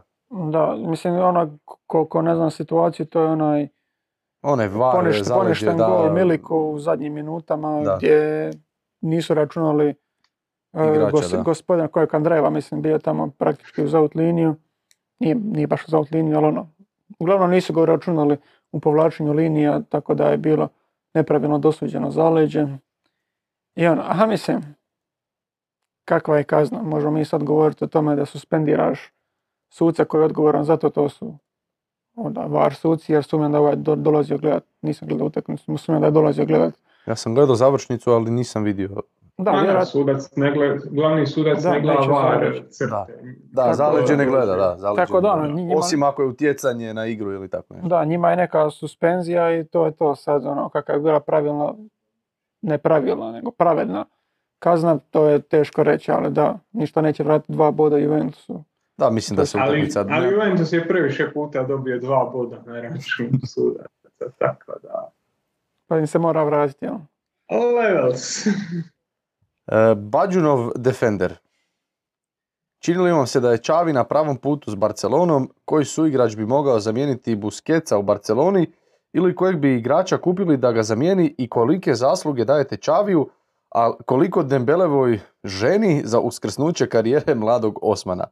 Uf, jako puno pitanja. E, ajmo ovako, čini li vam se da je Čavi na pravom putu sa Barcelonom? Ja mislim da je to pitanje koje možemo odmah spojiti s Busquetsom e, i odgovor je da, na pravom je putu i imaš situaciju da je Busquets u ovom trenutku puno lakše zamijeniti nego što ga je bilo lako zamijeniti lani, preklani prije pet godina. Imaš uh, Gavija i Pedrija koji jednostavno preuzimaju jedan dio uh, zaduženja u izgradnji igre, pogotovo kad je Pedri tu. On je taj koji pomaže da lopta bude protočna, da, da, da, sredina terena uh, da sredina terena prenosi loptu od stopera prema naprijed i to ti omogućuje da ti u nekom doglednom trenutku zamijeniš Buskeca drugačijim tipom igrača. Recimo Frankie de Jong. Jer više ti ne treba igrač koji će ti toliko kiruški precizno dodavati loptu jer već imaš u Pedriju taj element igre. Treba ti neko malo drugačiji a onda tu može već e, odraditi svoj posao i, i, i Frankie de Jong. I realno Frankie de Jong na prošloj ili predprošloj sezoni kad bi se spustio na šesticu, Barcelona je dolazila u situaciju da nije mogla prenijeti loptu na suparničku polovicu, da ta sredina terena je bila spora, nedovoljno protočna i da imala problem igrati onako kako Barcelona igra. Gavi će uzeti jedan dio duela, e, Pedri će uzeti jedan dio izgradnje igre i onda to, tog srednjeg može igrati neko ko je profilom ipak malo drugačiji od, od Busquets. Da, ja mislim, da je to, mislim da je to pitanje i na to je li Barcelona na pravom putu. Je, ako imaš igru koja ti do, e, dozvoljava da e, prebacuješ odgovornost s jednog na, drugo, na drugog igrača. Da, znači da imaš nekakav okvir eto, u kojem se različiti igrači mogu različiti Eto, ja ću se nadovezati e, čisto prve. za, sa, sa Dembeleom, jer e, mislim sad teško je reći, ok, mislim malo je to na stranu ono, komedije okrenuto, jel žena pomogla, ko će znat, ali mislim svakako mu pomogla to što je dug period sada bez ozljede jer on i prošle dio sezone koji je uspio povezati pod Čavijem, gdje nije imao ozljede, imao koliko, ono, deset asist, je došao na prvo mjesto asistenata lige igrajući samo jednu polusezonu. Tako da je nastavio ono golo i plus asistencije ove sezone na, na odličnoj razini. Mislim da, da je jako važan faktor to što je uspio ostati bez ozljede, bez, ozljede, bez nekakvih zdravstvenih poteškoća, a sad zbog čega je bez zdravstvenih poteškoća možda je i razlog njegovo napokon svaćanje da bi mogao živjeti kao profesionalac, da bi mogao uložiti svoje vrijeme u pripremu utakmica, u održavanje svog tijela, da ipak i ne doživljava takve povrede, to su sad čisto nagađanja, ali da je nastavio onim svojim tempom kao što je krenuo u Barceloni i takvom odnosu prema, prema samom, e, samoj utakmici, samoj pripremi, ono, i relaksaciji poslije treninga i utakmica sigurno bi se i sada ozljede javljale u ovom trenutku, tako da sigurno ima nekakve veze do njegovog sazrijevanja. Ko je zaslužan za to? Možda svi pomalo. Ok, idemo dalje. E, Mateo Pukšar za sirotinju pita. Inače, možda, možda sam ja Mateo Pukšar za sirotinju, s obzirom da se obuko ona kak se Mateo oblači uvijek. Fali ti dres gore. Kaj? Da. Dres. Da. I a dobro, ja neću biti e, pozdrav ekipi, dva pitanja. Mislite li da bi za Marka Bulata bilo najbolje da ode na posudbu na pola godine, na primjer u Goricu, emoji, da uhvati malo kontinuitet igara koji, koji mu je jako potreban sad nakon ozljede? To je prvo pitanje. Ja ću reći da mislim da da. Ja isto mislim da da. Da, mislim sad pitanje u koju ekipu je Gorica najbolja, ali ja isto mislim da, da bi za njega trebalo trebalo naći neku sredinu gdje će dobivati veliki broj minuta jer one su mu potrebne sad da se vrati na neku svoju staru razinu. Drugo pitanje, u NBA-u postoje utakmice u kojima je neki igrač priključen na mikrofon pa možemo čuti što on priča tijekom utakmice. Mislite li da bi bila dobra ideja sličnu stvar napraviti u HNL-u, ali sa sucima, pa se poslije utakmice objave neke zanimljive snimke? Ima li u tome potencijala, bi li to donijelo više transparentnosti u hrvatsko suđenje? Mislim da u Hrvatskom, Hrvatskoj nema, nema hrabrosti neke za, za tako nešto, ali ima takvih primjera gdje, gdje se samo na jednu utakmicu, tako nekakvu specijalnu, Da, se sudac- u Australiji je e, na svakoj utakmici VAR komunikacija se, se, Da. se, se provodi. Sad nisam baš siguran da će u nas to e, uvesti, ali za mene bi to bilo pozitivan pomak prema e, u praćenju, praćenju HNL. Ali mislim, za mene bi bio pozitivan pomak i to da ponekad i neki igrač dođe i da izjavu, ne samo treneri. Ali dobro, ima brdo tih stvari koje se mogu pokupiti ako pogledaš, ako uzmeš doslovno pet vikenda i pogledaš sad Bundesligu, sad Premier ligu, sad ovo, sad one, i malo uložiš e, vremena u sve to da, da digneš ligu na, na neku visu- višu razinu, ali generalno ti kad pričaš o Premier ligi ti govoriš Premier liga je odlučila ovo, Premier liga je odlučila ono. Ti kad pričaš o HNL-u, ko je odlučio HNL? Ja nemam osjećaj da postoji netko tko je odgovoran za HNL. Možemo mi govoriti da to HNS ili bilo tko, ali ja nemam nikakav osjećaj da netko odgovara za taj produkt koji je HNL. Pa zapravo, dobro Zizi, ti još nisi bio na Max Sportu, ali prvo kolo smo mi slali igrača, znači morali smo poslati trenera i igrača na izjave. I onda je to nakon drugog kolo smo poslali igrača pa se samo vratio nije trebalo, došla je odluka da nije i dalje se nije nastalo s tom praksom. Sad, uh, pa- meni, je- meni je to fora. Mislim da u sažetak da ubaciš jednog igrača, zašto ne? Je, i to je bilo super imati i ja sam 110% za to. But, Samo što ponekad dobiješ e, odbijenicu. A Ne dobiješ, e, kako Dobiješ, ne dobiješ, dobiješ. odbijenicu za trenera ako trener mora i nema tu mora, više? da. E pa onda Pa mora igrač. ali nigdje ne piše da igrač mora. Ali to, E, to o tome e, pričamo, o to tome pričamo to da bi, da. da bi uveli To takve stvari. Ne, ne, ne, slažem se da u potpunosti. Da pače, da pače. Ja bi odmah nakon utakmice, ko što imaju velike lige, odmah, čim utakmica završi, Ostaneš moraš, u prijenosu. tako je, Pa da ti moraš odmah stati pred onaj, kako se to Pa zove, no. da, i dati izjavu. Pa Igrač obje ekipe, treneri i ajmo. Nije baš teško, ni tehnički, ni ništa. Daš, e, jednom sam to bio predložio u jednom e, društvu starih novinara, pa joj, pa nemoj, znaš, oni su vruće glave nakon utakmice, pa nije onda pametno da ti da izjavu nakon toga. Ali, znaš, stari, to se radi u, u Engleskoj, u e, Španjolskoj, u Francuskoj, u Njemačkoj, znaš, ono, svugdje se to radi. Da. Znaš, mis- mislim sad, ali dobro, ajde. Daj Bože da se i to promijeni. A mislim da ovo za suce da nema šanse i, i ovo o- ozvučit e, igrača ili suca iz jednog jednostavnog razloga jer smo mi nacija koja ima najsočnije psovke valjda na svijetu. Ne, a ovo je sad ozbiljno, ovo možda je smiješno, ali ovo je ozbiljno. Ne, Kod nas je Bal- Balkan, psovka- Balkan Kod nas psovka nije psovka, kod nas je psovka nešto što je Poštapalice. poštapalica. I ti jednostavno kad kažeš, kad opsuješ pas mater, to, nije, to mi ne smatramo psovkom. A to ne može izaći e, nigdje. Da. Da, E. sad kad nas YouTube skine. A dobro, pa šta, i da čuješ tako pi, pi, pi, pi, pi. I to je to. E, I to bi bilo zanimljivo. Ajmo dalje. Evo, prati, nas iz Bruce Springsteen. Je li James Rodriguez u pravu kada kaže da La Liga ima, previ, da ima više kvalitete od Premier Lige? Pod pretpostavkom da nogometne ikone nisu lažno citirale. Ok. Pretpostavljam da misli na to da Španjolci više daju pažnju tehnici, dok kod Engleza dominiraju fizikalije i donekle se čak i slažem. Da li bi radije pogledali, na primjer, Spanjolo Sasuna ili Leeds Wolverhampton? James Rodriguez, da ne bi bilo. Već vidim. Da ne bi bilo da ne znaš. nego A čuj ovog. Ispod ovog koje kamena je ovaj. Ali to, to što bi rađe pogledao, meni je to zanimljivo pitanje jer tu kvaliteta ne igra ulogu. Ja bi najrađe pogledao da mogu Slaven Belupo Istru, ako već pričam. Znam da nisu kvalitetom kolici Wolverhampton i koji tamo je Spanjol i neko treći. A, Premier Liga je kvalitetni proizvod. E, postoji taj fantasy koji te tjera da ti znaš ko je napadač Wolverhamptona.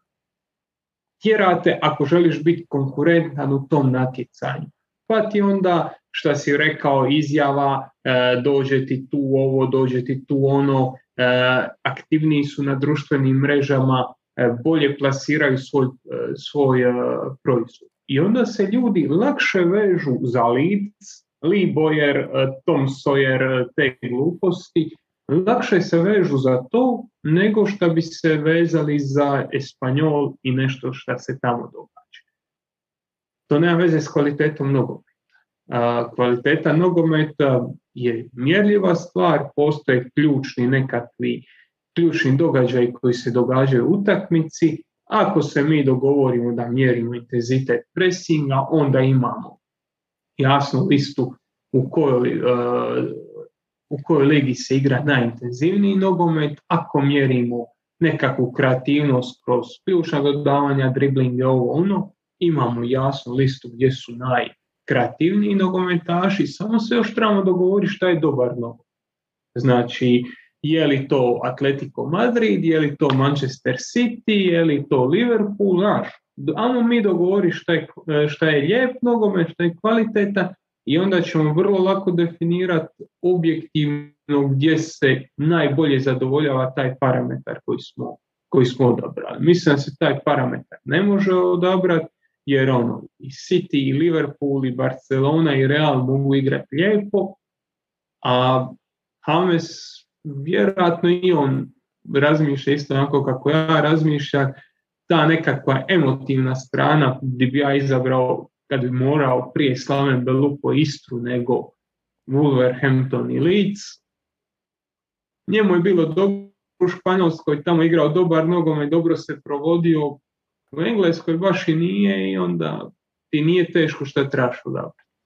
Da, mislim da je ono, tipa u tom razgovoru dobar primjer je bila Bundesliga prije tipa pet godina, tako nešto kad još nisu sva ta sila trenera otišla iz Bundeslige jer imao jako raznovrsno ponudu skoro sve napadačke ekipe i dosta puno toga se mogli i modernog nogometa vidjeti i taktičkih nekakvih rješenja.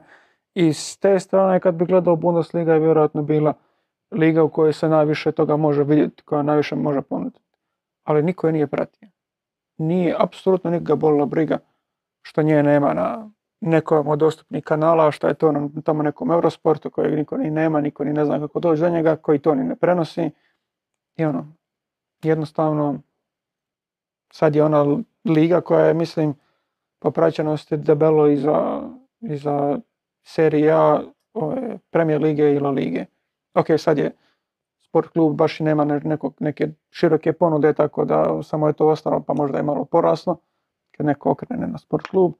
Ali... sport kluba opet nije široko dostupan, nema ga više na HTU A1, nego samo preko EON TV-a. Da, to, to nam pojma kako su oni, ali da, s te, s te strane sada ključna stvar što je Miho rekao je kako ti svaćaš dobar nogomet. To se jednostavno ne može izmjeriti jer nogomet se može dobro igrati na milijun načina. A šta ti najviše voliš, to je stvar osobnog ukusa, a ukusima se jako teško raspraviti. Cijenim, cijenim što nisi rekao da se ne raspravlja, nego da se teško. Sanjin Delimehić pita da morate jedan vikend provesti uh, europski niželigaški nogomet gdje bi išli. Prije nego odgovorite, danas smo snimili sa našim prijateljima iz Sofa Skora uh, podcast o njihovom projektu Niželigaški gol uh, tjedna. Bio je i pobjednik prošle sezone, to ćemo pustiti u srijedu pa svi mogu pogledati o hrvatskom niželigaškom nogometu. Dosta je bilo priča o tome danas. A, sad, a Sanjin je pitao za strani. Da. Koji bi tipa posjetili uživo ili gledali? Tipa da, ono, otići u London i gledat samo je Preston North End i tak, takve stvari pa, ili bi Pa mislim da, da bi Bundesliga 2 bila izbor. Jer mislim da u tamo možeš odabrati nekakav klub gdje možeš utakmicu baš doživjeti kao nekakav događaj. Ne samo utakmicu, nego da je baš kod cijelo, cijelodnevni događaj možeš shvatiti. Ja sam bio, kad sam bio u Londonu na Leighton Orientu i na, nije sad neko oduševljenje iskreno, a što da kaže, Njemačka je tu ono, daje, daje nekako cjeloviti taj match day experience ne, nego gdje druge. Jednostavno klubovi su puno više srasli u svoju lokalnu zajednicu nego što je to e, što je to slučaj u Engleskoj ili, ili što ovaj radi. Bolje da ne znaš. Jesi prdio? Ne. ok. Vidjet, vidjet ćeš. Ako E, zgore, dobro. ćeš vidjeti. Dobro, pričaj. E, završio sam.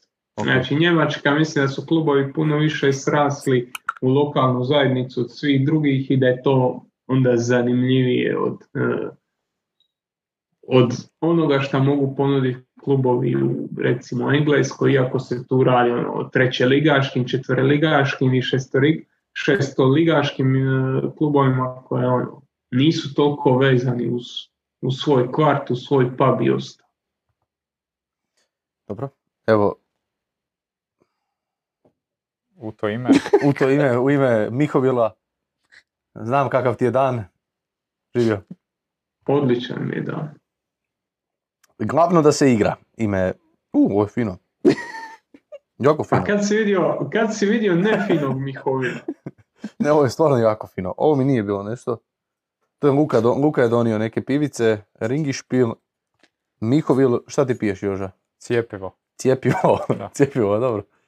I šta još imamo? Ljeto u Zagrebu, dobro, to je već e, stara pivica. Jesi ti uvijek govorio pivica? Da, pa pivica. Bolje zvuči nego piva. Ne, ono, ako, znaš, koliko si popio, pa pet pivica. Zvuči ono, a dobro, znači, neka opuštena večer i to, ako si popio pet pivi, znaš, onda to zvuči. Zdrobio si. Da. Ajmo dalje. E, glavno da se igra. Nije li smisao konferencijske lige da i slabiji klubovi imaju svoje natjecanje? I onda u toj kvalifikacije za to natjecanje dočekaju Villarreal, Fiorentina, West Ham. Samo pogledajte koeficijente tih klubova i ostatka ekipe. Ima li to smisla? Prijedlog zabraniti klubovima koji imaju prejaki koeficijent. Dvotočka, zatvorena zagrada. Izbacio bi predobre klubove iz natjecanja. Kaže glavno da se igra. Ne, ja... Dobar nik uz to. E, ne, ja ne bi nikome, nikome zabranjivao ono, nekakve restrikcije stavljao na pojedina natjecanja i ne bi, vidio sam da sad, da se opet e, javljaju neke priče da nije pošteno da se vrednuju u Europi jednako pobjede u Ligi prvaka kao u Europa ligi, kao u konferencijskoj ligi. Sve to zato jer u trenutnom kontekstu ne paše Dinamo tako. Ali dok je Dinamo rastao u koeficijentu i dok je funkcioniralo tako da e, dobi- dobivaju bodove kroz Europa ligu, onda je funkcioniralo, onda je bilo dobro. A u tom trenutku je bilo isto bodova kao i u Ligi prvaka se dobivalo. Tako da za mene to daje nekakvu, nekakvu šansu da ekipe mogu podići svoju ligu igrajući u natjecanjima e, koja su ono, reale- realno slabija, može do, dolaziti jednostavnije do nekakve protočnosti e, između liga i može dolaziti do to nekakve šanse da ti svojim dobrim predstavama možeš ubrzo zaslužiti, da, da vučeš cijelu svoju ligu prema gore. I za mene bi uvođenje razdjeljivanja da dobivaš više bodova za ligu prvaka je to stvorilo nekakav utjecaj kao što ima financijski fair play. Nekako bi ovi što su gore Da. ostali gore, od, o, o, pritom misleći na te lige, jer ono, ko, ko bi sad mogao stići, dobro neću govoriti Premier ligu ili tako nekako ima četiri predstavnika i to, ali ono, ti se začahuri u taj nekakav e, nekakvo natjecanje gdje imaš dva svoja predstavnika i tvoji duplo vrijedniji bodovi u s Da, obzirom- Srbija je tu odličan primjer. Srbija će imat e, dva predstavnika i ono, sad Srbija uđe s Partizanom i Zvezdom u Ligu prvaka, oni tu osvajaju x puta, na, recimo da je, da je, kao što sam isto vidio neke prijedloge, kao e, bod e, u konferencijskoj, pa onda bod puta dva u europskoj, bod puta tri u Ligi prvaka. Jednostavno Liga prvaka bi onda donosila smiješno puno bodova i kad ti jedan put uđu e, dva kluba, a ti si tu na negdje na rubu između 10. i 15. mjesta, kad ti jedan put uđu dva kluba u tu ligu i tamo osvoje neke bodove, jednostavno što Korda kaže, tebe će lansirati toliko visoko da nećeš moći ispast. Čak ni kad ti se priključi taj peti klub u Europi, šta je nekakva, e, kako se to kaže, to je nekakva poluga koja izjednačava stvari. Ako liga nije dovoljno jaka, pa tebi uđe taj peti, pa odmah ispadne, pa nije konkurentan, a tvoji osvojeni bodovi se dijele s pet, onda te vrati tamo gdje objektivno pripadaš. Tako da, da iz te perspektive ne bi nija baš previše mijenjao.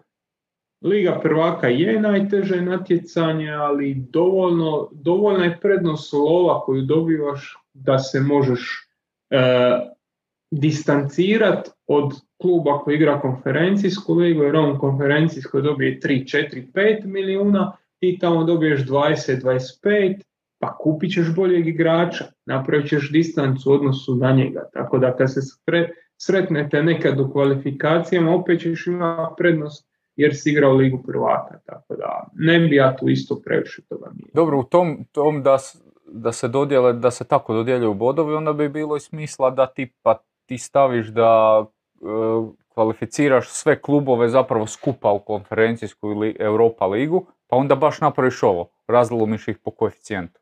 Ove s većim koeficijentom staviš gore, ove dole i onda dodjeljuješ manje bodova. Ovako da Villarreal ide tu, evo, dobro, to je sad tema za veliku, za cijeli podcast. Da. S globanom. Da.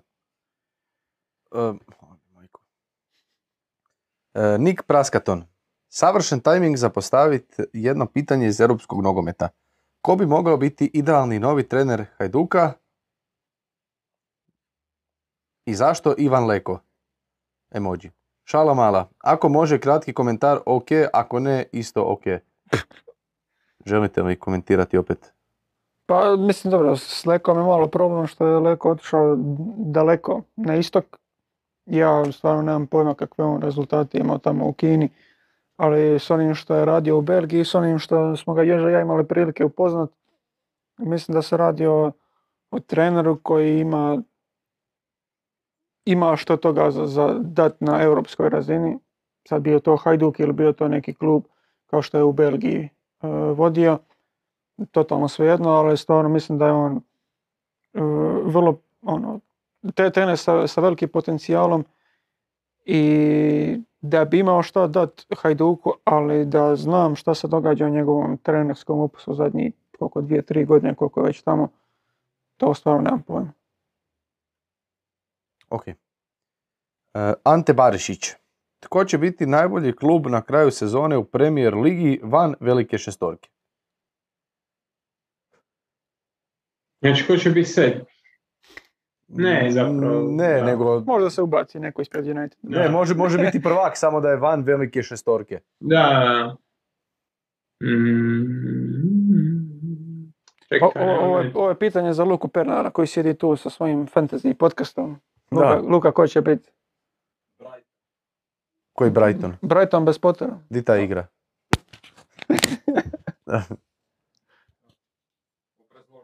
Zašto Brighton? Pa zato što, bez obzira što Potter odlazi, ali ja mislim da oni i dalje će imati tu nekakvu svoju filozofiju i da mogu bar odigrati X i sa Cityjem i sa Liverpoolom, ako ne i uzeti doma sva tri boda i najbolje izgledaju od svih tih nekakvih ekipa, što sam ja i očekivao, ne znam, i od nekakvih drugih kao West Ham recimo ili tak nekakvih drugih ekipa koji bi mogle pomrsiti račune, ali od njih apsolutno ništa. I kleo sam se i u tog Rashforda i ekipu, ali isto o njima ćemo kad bude vrijeme. Dobro. Miho, šta znači, znači Luka je nama upravo rekao da sve što je mislio se ništa nije dogodilo, ali Brighton. Šta te, šta te Luka Najbolja stvar je on te ne čuje, jer mi smo slušalica on nema. Sad se mi smijemo, ne zna čemu. I on tebi isto, kaže. Ajmo na Gabala. Gabal. Gabal, Gabal. Sam nešto, da. Ne znam. E, već sam mislio napisati da je češće vlada u emisiji nego što bude post na Patreonu. Pitanje je sljedeće. Što kažete na Tudora u Olimpik i koliko, i koliko mu pristup kakav... Aha. Što kažete na Tudora i koliko mu pristup kakav ima tamo može dugoročno donijeti rezultat? Konkretno mislim na sukobe s Pajeom, vađenje igrača nakon 20 minuta i tako dalje. Tu šo? A mislim, dugoročno sigurno neće biti e, nešto pozitivno, a sad kako se točno odnosi tamo po francuskim medijima bi se, bi se reklo da je onako, da su na nož e, svi jedni s drugima, ali s druge strane koliko on uzeo 19 od 21 bod, sada uvodnih 7 kola, da je to najviše, Najviše u, da. najviše u povijesti, valjda Marseja čini mi se. Tako nešto, da. Da, sad, za sad funkcionira, hoće li te njegove ono, tiranske metode, ih tako, nazvat, tako nazvat prema, prema igračima, nekako više zbližiti ekipu u tom smislu kad vide da, da ipak rezultat im postoji iza svega toga, ne znam, ali za sad im funkcionira. Ok. Da, Tudor igra, Tudor u Francuskoj igra onako kako je Tudor igrao i u Italiji, koje što mu je donosilo rezultat. Rasterećen je tu od nekakvih situacija koje su ono, ajmo reći hajdukovske, eh, i koje ima problema zapravo i u Turskoj gdje se postavio se nekakav imperativ, ovdje nije imao imperativ. Ono, i, eh, šta znači uspjeh u Olimpik Marseju? Ako pitaš ljude u Marseju, oni misle da je uspjeh biti prvak, a objektivno kraj ovakvog PSG-a teško možeš biti prvak, tako da ono, Liga prvaka mislim da je nešto što Marseille može i mora uhvatiti i te metode će donijeti donijeti nekakve a, rezultate, šta Korda kaže koliko dugo će proći dok se ne zasite ljudi, dok se tu ne stvori nekakav čep u toj slačionici, to ćemo vidjeti, ali sad sve funkcionira onako kako treba funkcionirati. To je jednostavno jedna tudorovska momčad koja puno trči, puno se trudi i koja je vrlo, vrlo teško za.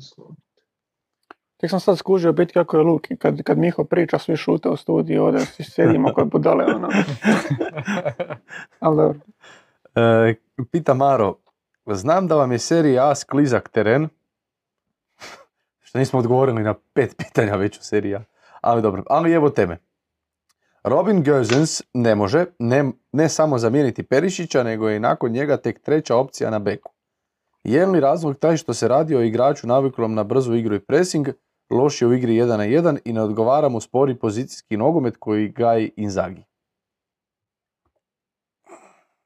Pa dobro, to čak i nije pitanje više uz seriju, a to je više uz nekakav profil. Profil igrača.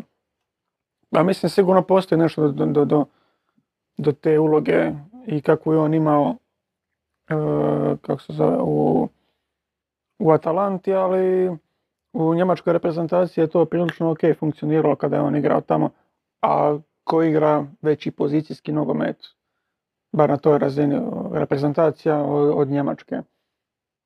Sad mislim, nije, nije da sam pratio internet nešto posebno, posebno dugo, tako da, da ne znam točno o čemu je problem, ali sigurno da je on drugačiji profil igrača i nema sigurno tu energiju koju je, koju je Perišić dao ono, na tom krilu, ne može na, na takav način pokriti tu, tu stranu, ali ono, mislim da mu nije toliko problem pozicijski nogomet jer u reprezentaciji je mogao na vrlo visokoj razini igrati za Njemačku. Ok, nije u Interu takva situacija gdje ćeš ti imati 70% posjed lopte kao što ima Njemačka u tim trenucima kada, je on igrao, ali nije, nije ni, toliko, ni toliko daleko.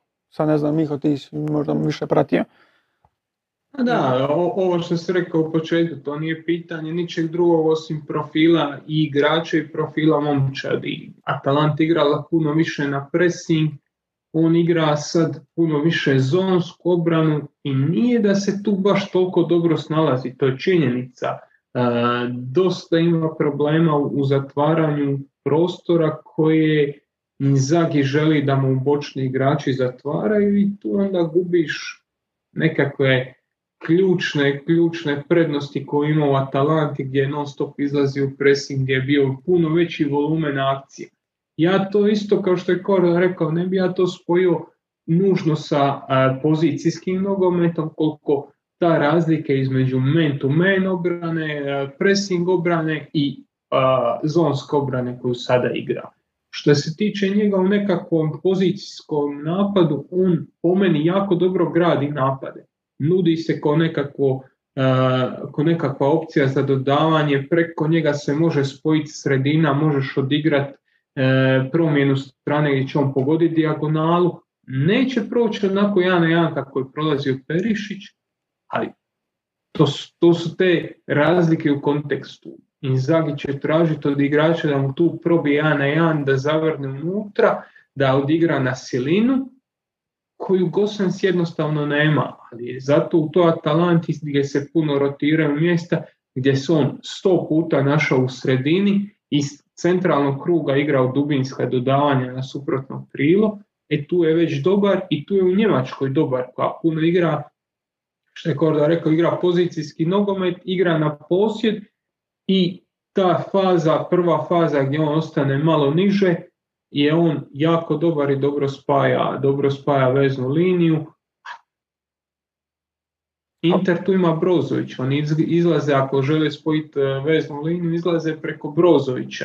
Imaju tri igrača tu, imaju Lautara Martineza koji se spušta i nije im potrebna ta, opcija na, na bočnoj poziciji, nego je potrebna širina i onda su te, to te razlike koje ti Atalanta daje, a Inter ne daje. Ja ne bih rekao da je Gosens loš igrač, samo to se tako potrefi da, da ti jedan kontekst više odgovara od drugog. Da, s tim, s tim da ono, ne, ne toliko često da možda Maro nije, nije ta osoba koja ga nekad podcjenjuje, ali mislim da se često i podcjenjuje stvari koliko je Perešić kvalitetan igrač, tako da s te strane opet Perešić je stavio nekakvu letvicu prilično visoko ono, s obzirom na, na kvalitetu koji je prikazivao na toj, na toj lijevoj e, strani e, Intera. Tako da i to treba svakako nekako uvrstiti u jednadžbu jer mislim da, da često zanemarimo koliko je Peršić puno davao na, na toj strani za Inter. Ok. Ajde izizine, iduće, dok Joža rješava tehničke probleme. Za kraj, osim ako nema nešto još na četu ili ako Joža nešto još nema. Nema koliko vidim. Samo jednu želju imam. Hajdučki pozdrav. Bjelica, Tomić ili Jakir? Ko bi bolje odgovarao Hajduku? Bjelica, Jakir ili Tomić? Da. A ne znam, mislim dio pitanja smo to Već, već odgovorili s tim da je još, još i Jakir u tom razgovoru koji nije spomenut. Jakirović je postao sličan Toplaku i Klafuriću po pitanju da ga se spominje u apsolutno svakoj priči sa bilo kojim hrvatskim klubom koji ostane bez treba. E, on je Klafurić za bogate. Može. Eto, Miho je to obrazložio. Miho, Miho. bože moj. da, pa eto, mislim, možemo e, nastaviti. Šta, šta, ja, vidio pa me nema. A evo, pričaj. Ajde, hvala. e, mi ima nešto, Jakir ima nešto što se zove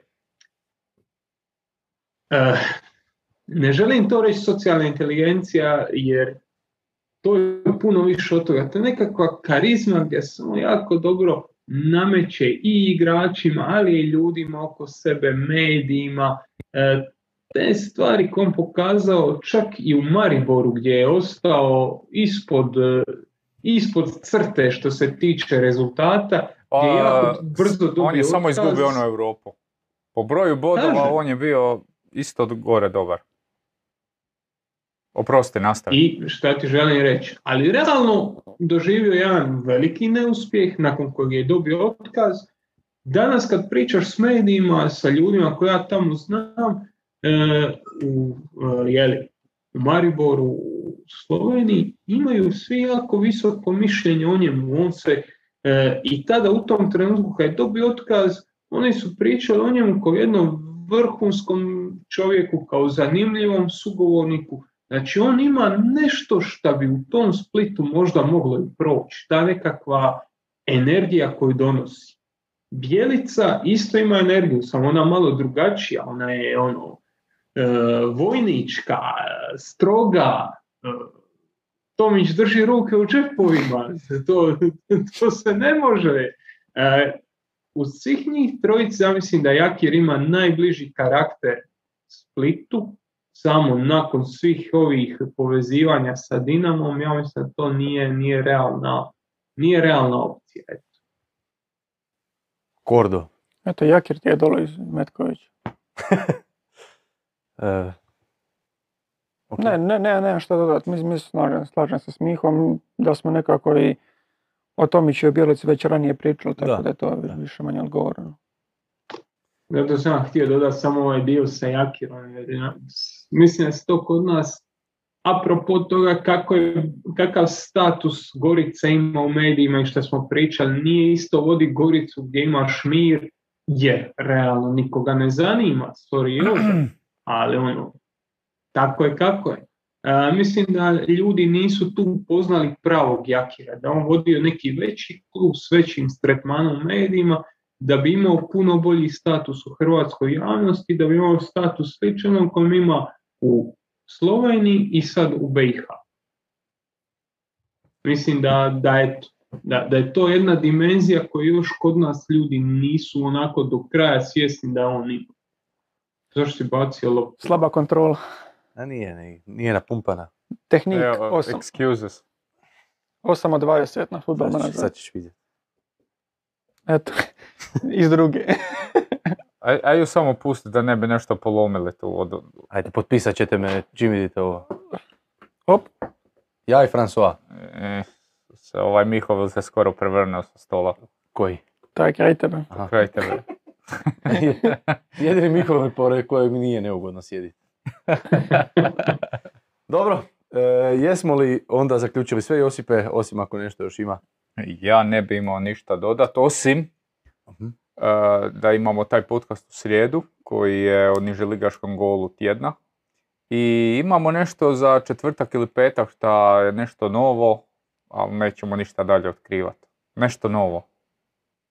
Imamo nešto novo. Nešto divlje. Da. Javi trebaš. Ako treba neko. Ne treba. to Ne, je- da, da, ne, Hvala. ne, da. E, Miho, u srijedu gdje si? E, S one strane Marijana. Onda se, onda se, Vidimo onda se se. možemo vidjeti, da. U redu. Kako je rekao, mm, E, da. Može, može, može, može, Da. može. E, dobro, ako je to to, je? Kordo? to je to. Miho? To je to. Josipe? Hvala ti. Luka? Imaš nešto? Reci. Nepozivanje Ljubičića u... Aha. Bravo. Nepozivanje Marina Ljubičića u U21 reprezentaciju, pa evo molim komentare svih prisutnih.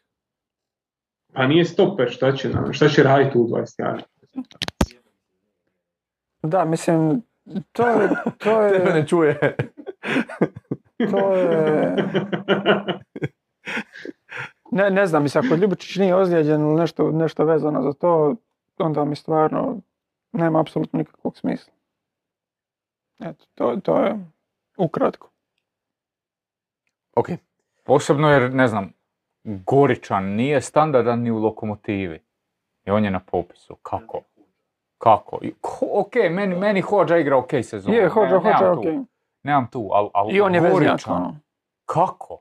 S tim da, sam da otvorimo popis. Ne kažem ja da je Goričan loš igrač, ali nije, Goričan je jučer protiv Varaždina ušao. Nisi ti protiv Goričana, ali Da. Ne, stvarno, ne znam, neke odluke. Jel neko bio zalijepio u, u grupu popis? nije niko. Je, evo ga, našao sam. Da, Roko Šimić, Stipe Bijuk, Gabriel Vidović, e, Beljo, Igor Matanović, Silvio Gorečan, Marko Pašalić, Mikele Šego. Realno, mislim, koji vrag. Ne, mislim, ako nije riječ o ozljedi, stvarno nema nekog suvislog razloga zbog čega Ljubičić ne bi trebao biti na ovom popisu. Možda nema sport klub da gleda Austrijsku ligu. A ima je, so, Sofa ima statistički pregled, mogu je pogledati ocjenu i onda po ocjeni.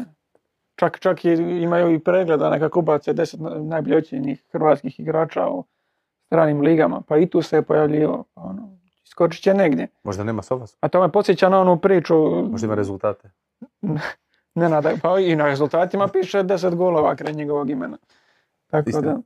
Ali to me podsjeća na onu priču Nenada Gračana kad je otkrio Bistrovića, kad je došao gledat Vlašića. Kao ono, otvorio aplikaciju, moguće da je bila Sofa, i vidio, vidio ovaj neki ima naše prezime, otvorio ga vidio da je Hrvat.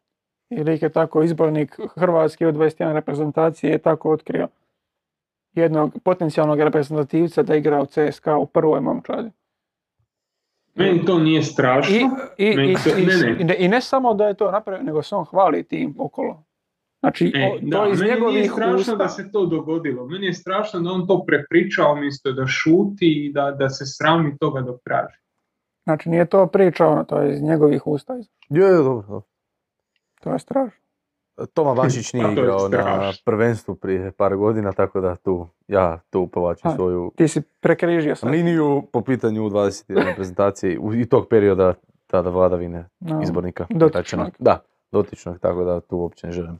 Inače, bi bilo neki dan... Bio- mogao? Mogao bi puno. Na, s bratom sam bio na kavi i bila je utakmica, jel to se na Max Sporta vrtilo? Mislim da je. E, Hrvatska švicarska žena, Da, Nenad Gračan je tamo bio da. izbornik.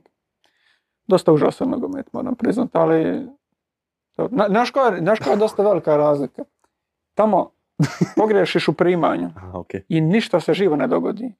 Samo nastaviš dalje, uhvatiš tu loptu koja ti je pobjegla 5 metara i ti nastaviš sa svojim napadom. Niko neće kazniti tvoju grešku takvu. I onda pogledaš tipa, ne znam, Premier ligu 15 minuta nakon toga i svako malo lošije primanje će ti biti kažnjeno.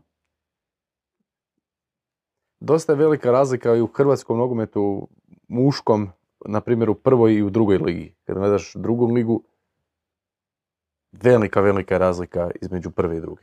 Baš enormna i točno možeš vidjeti igrači koji su ili nekoć igrali prvu ligu ili su materijalno za igrat u prvoj ligi. Točno možeš vidjeti ko je taj. Ista stvar. Ista stvar, ovo što I rekao. takvih ima možda 20%. Da, da. Da. Ali ok. ista, ista stvar, znači greške se toleriraju. Baš zato. I onda samo se prebaciš u ista država, kao rang više, nebo i zemlja. Ali dobro, ajde. Ajde, dosta.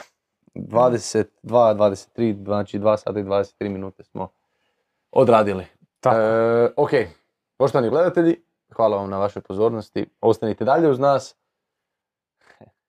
Ja vam želim ugodan ostatak večeri. Bog. Bog. Pozdrav. Maši, maši, maši Miho.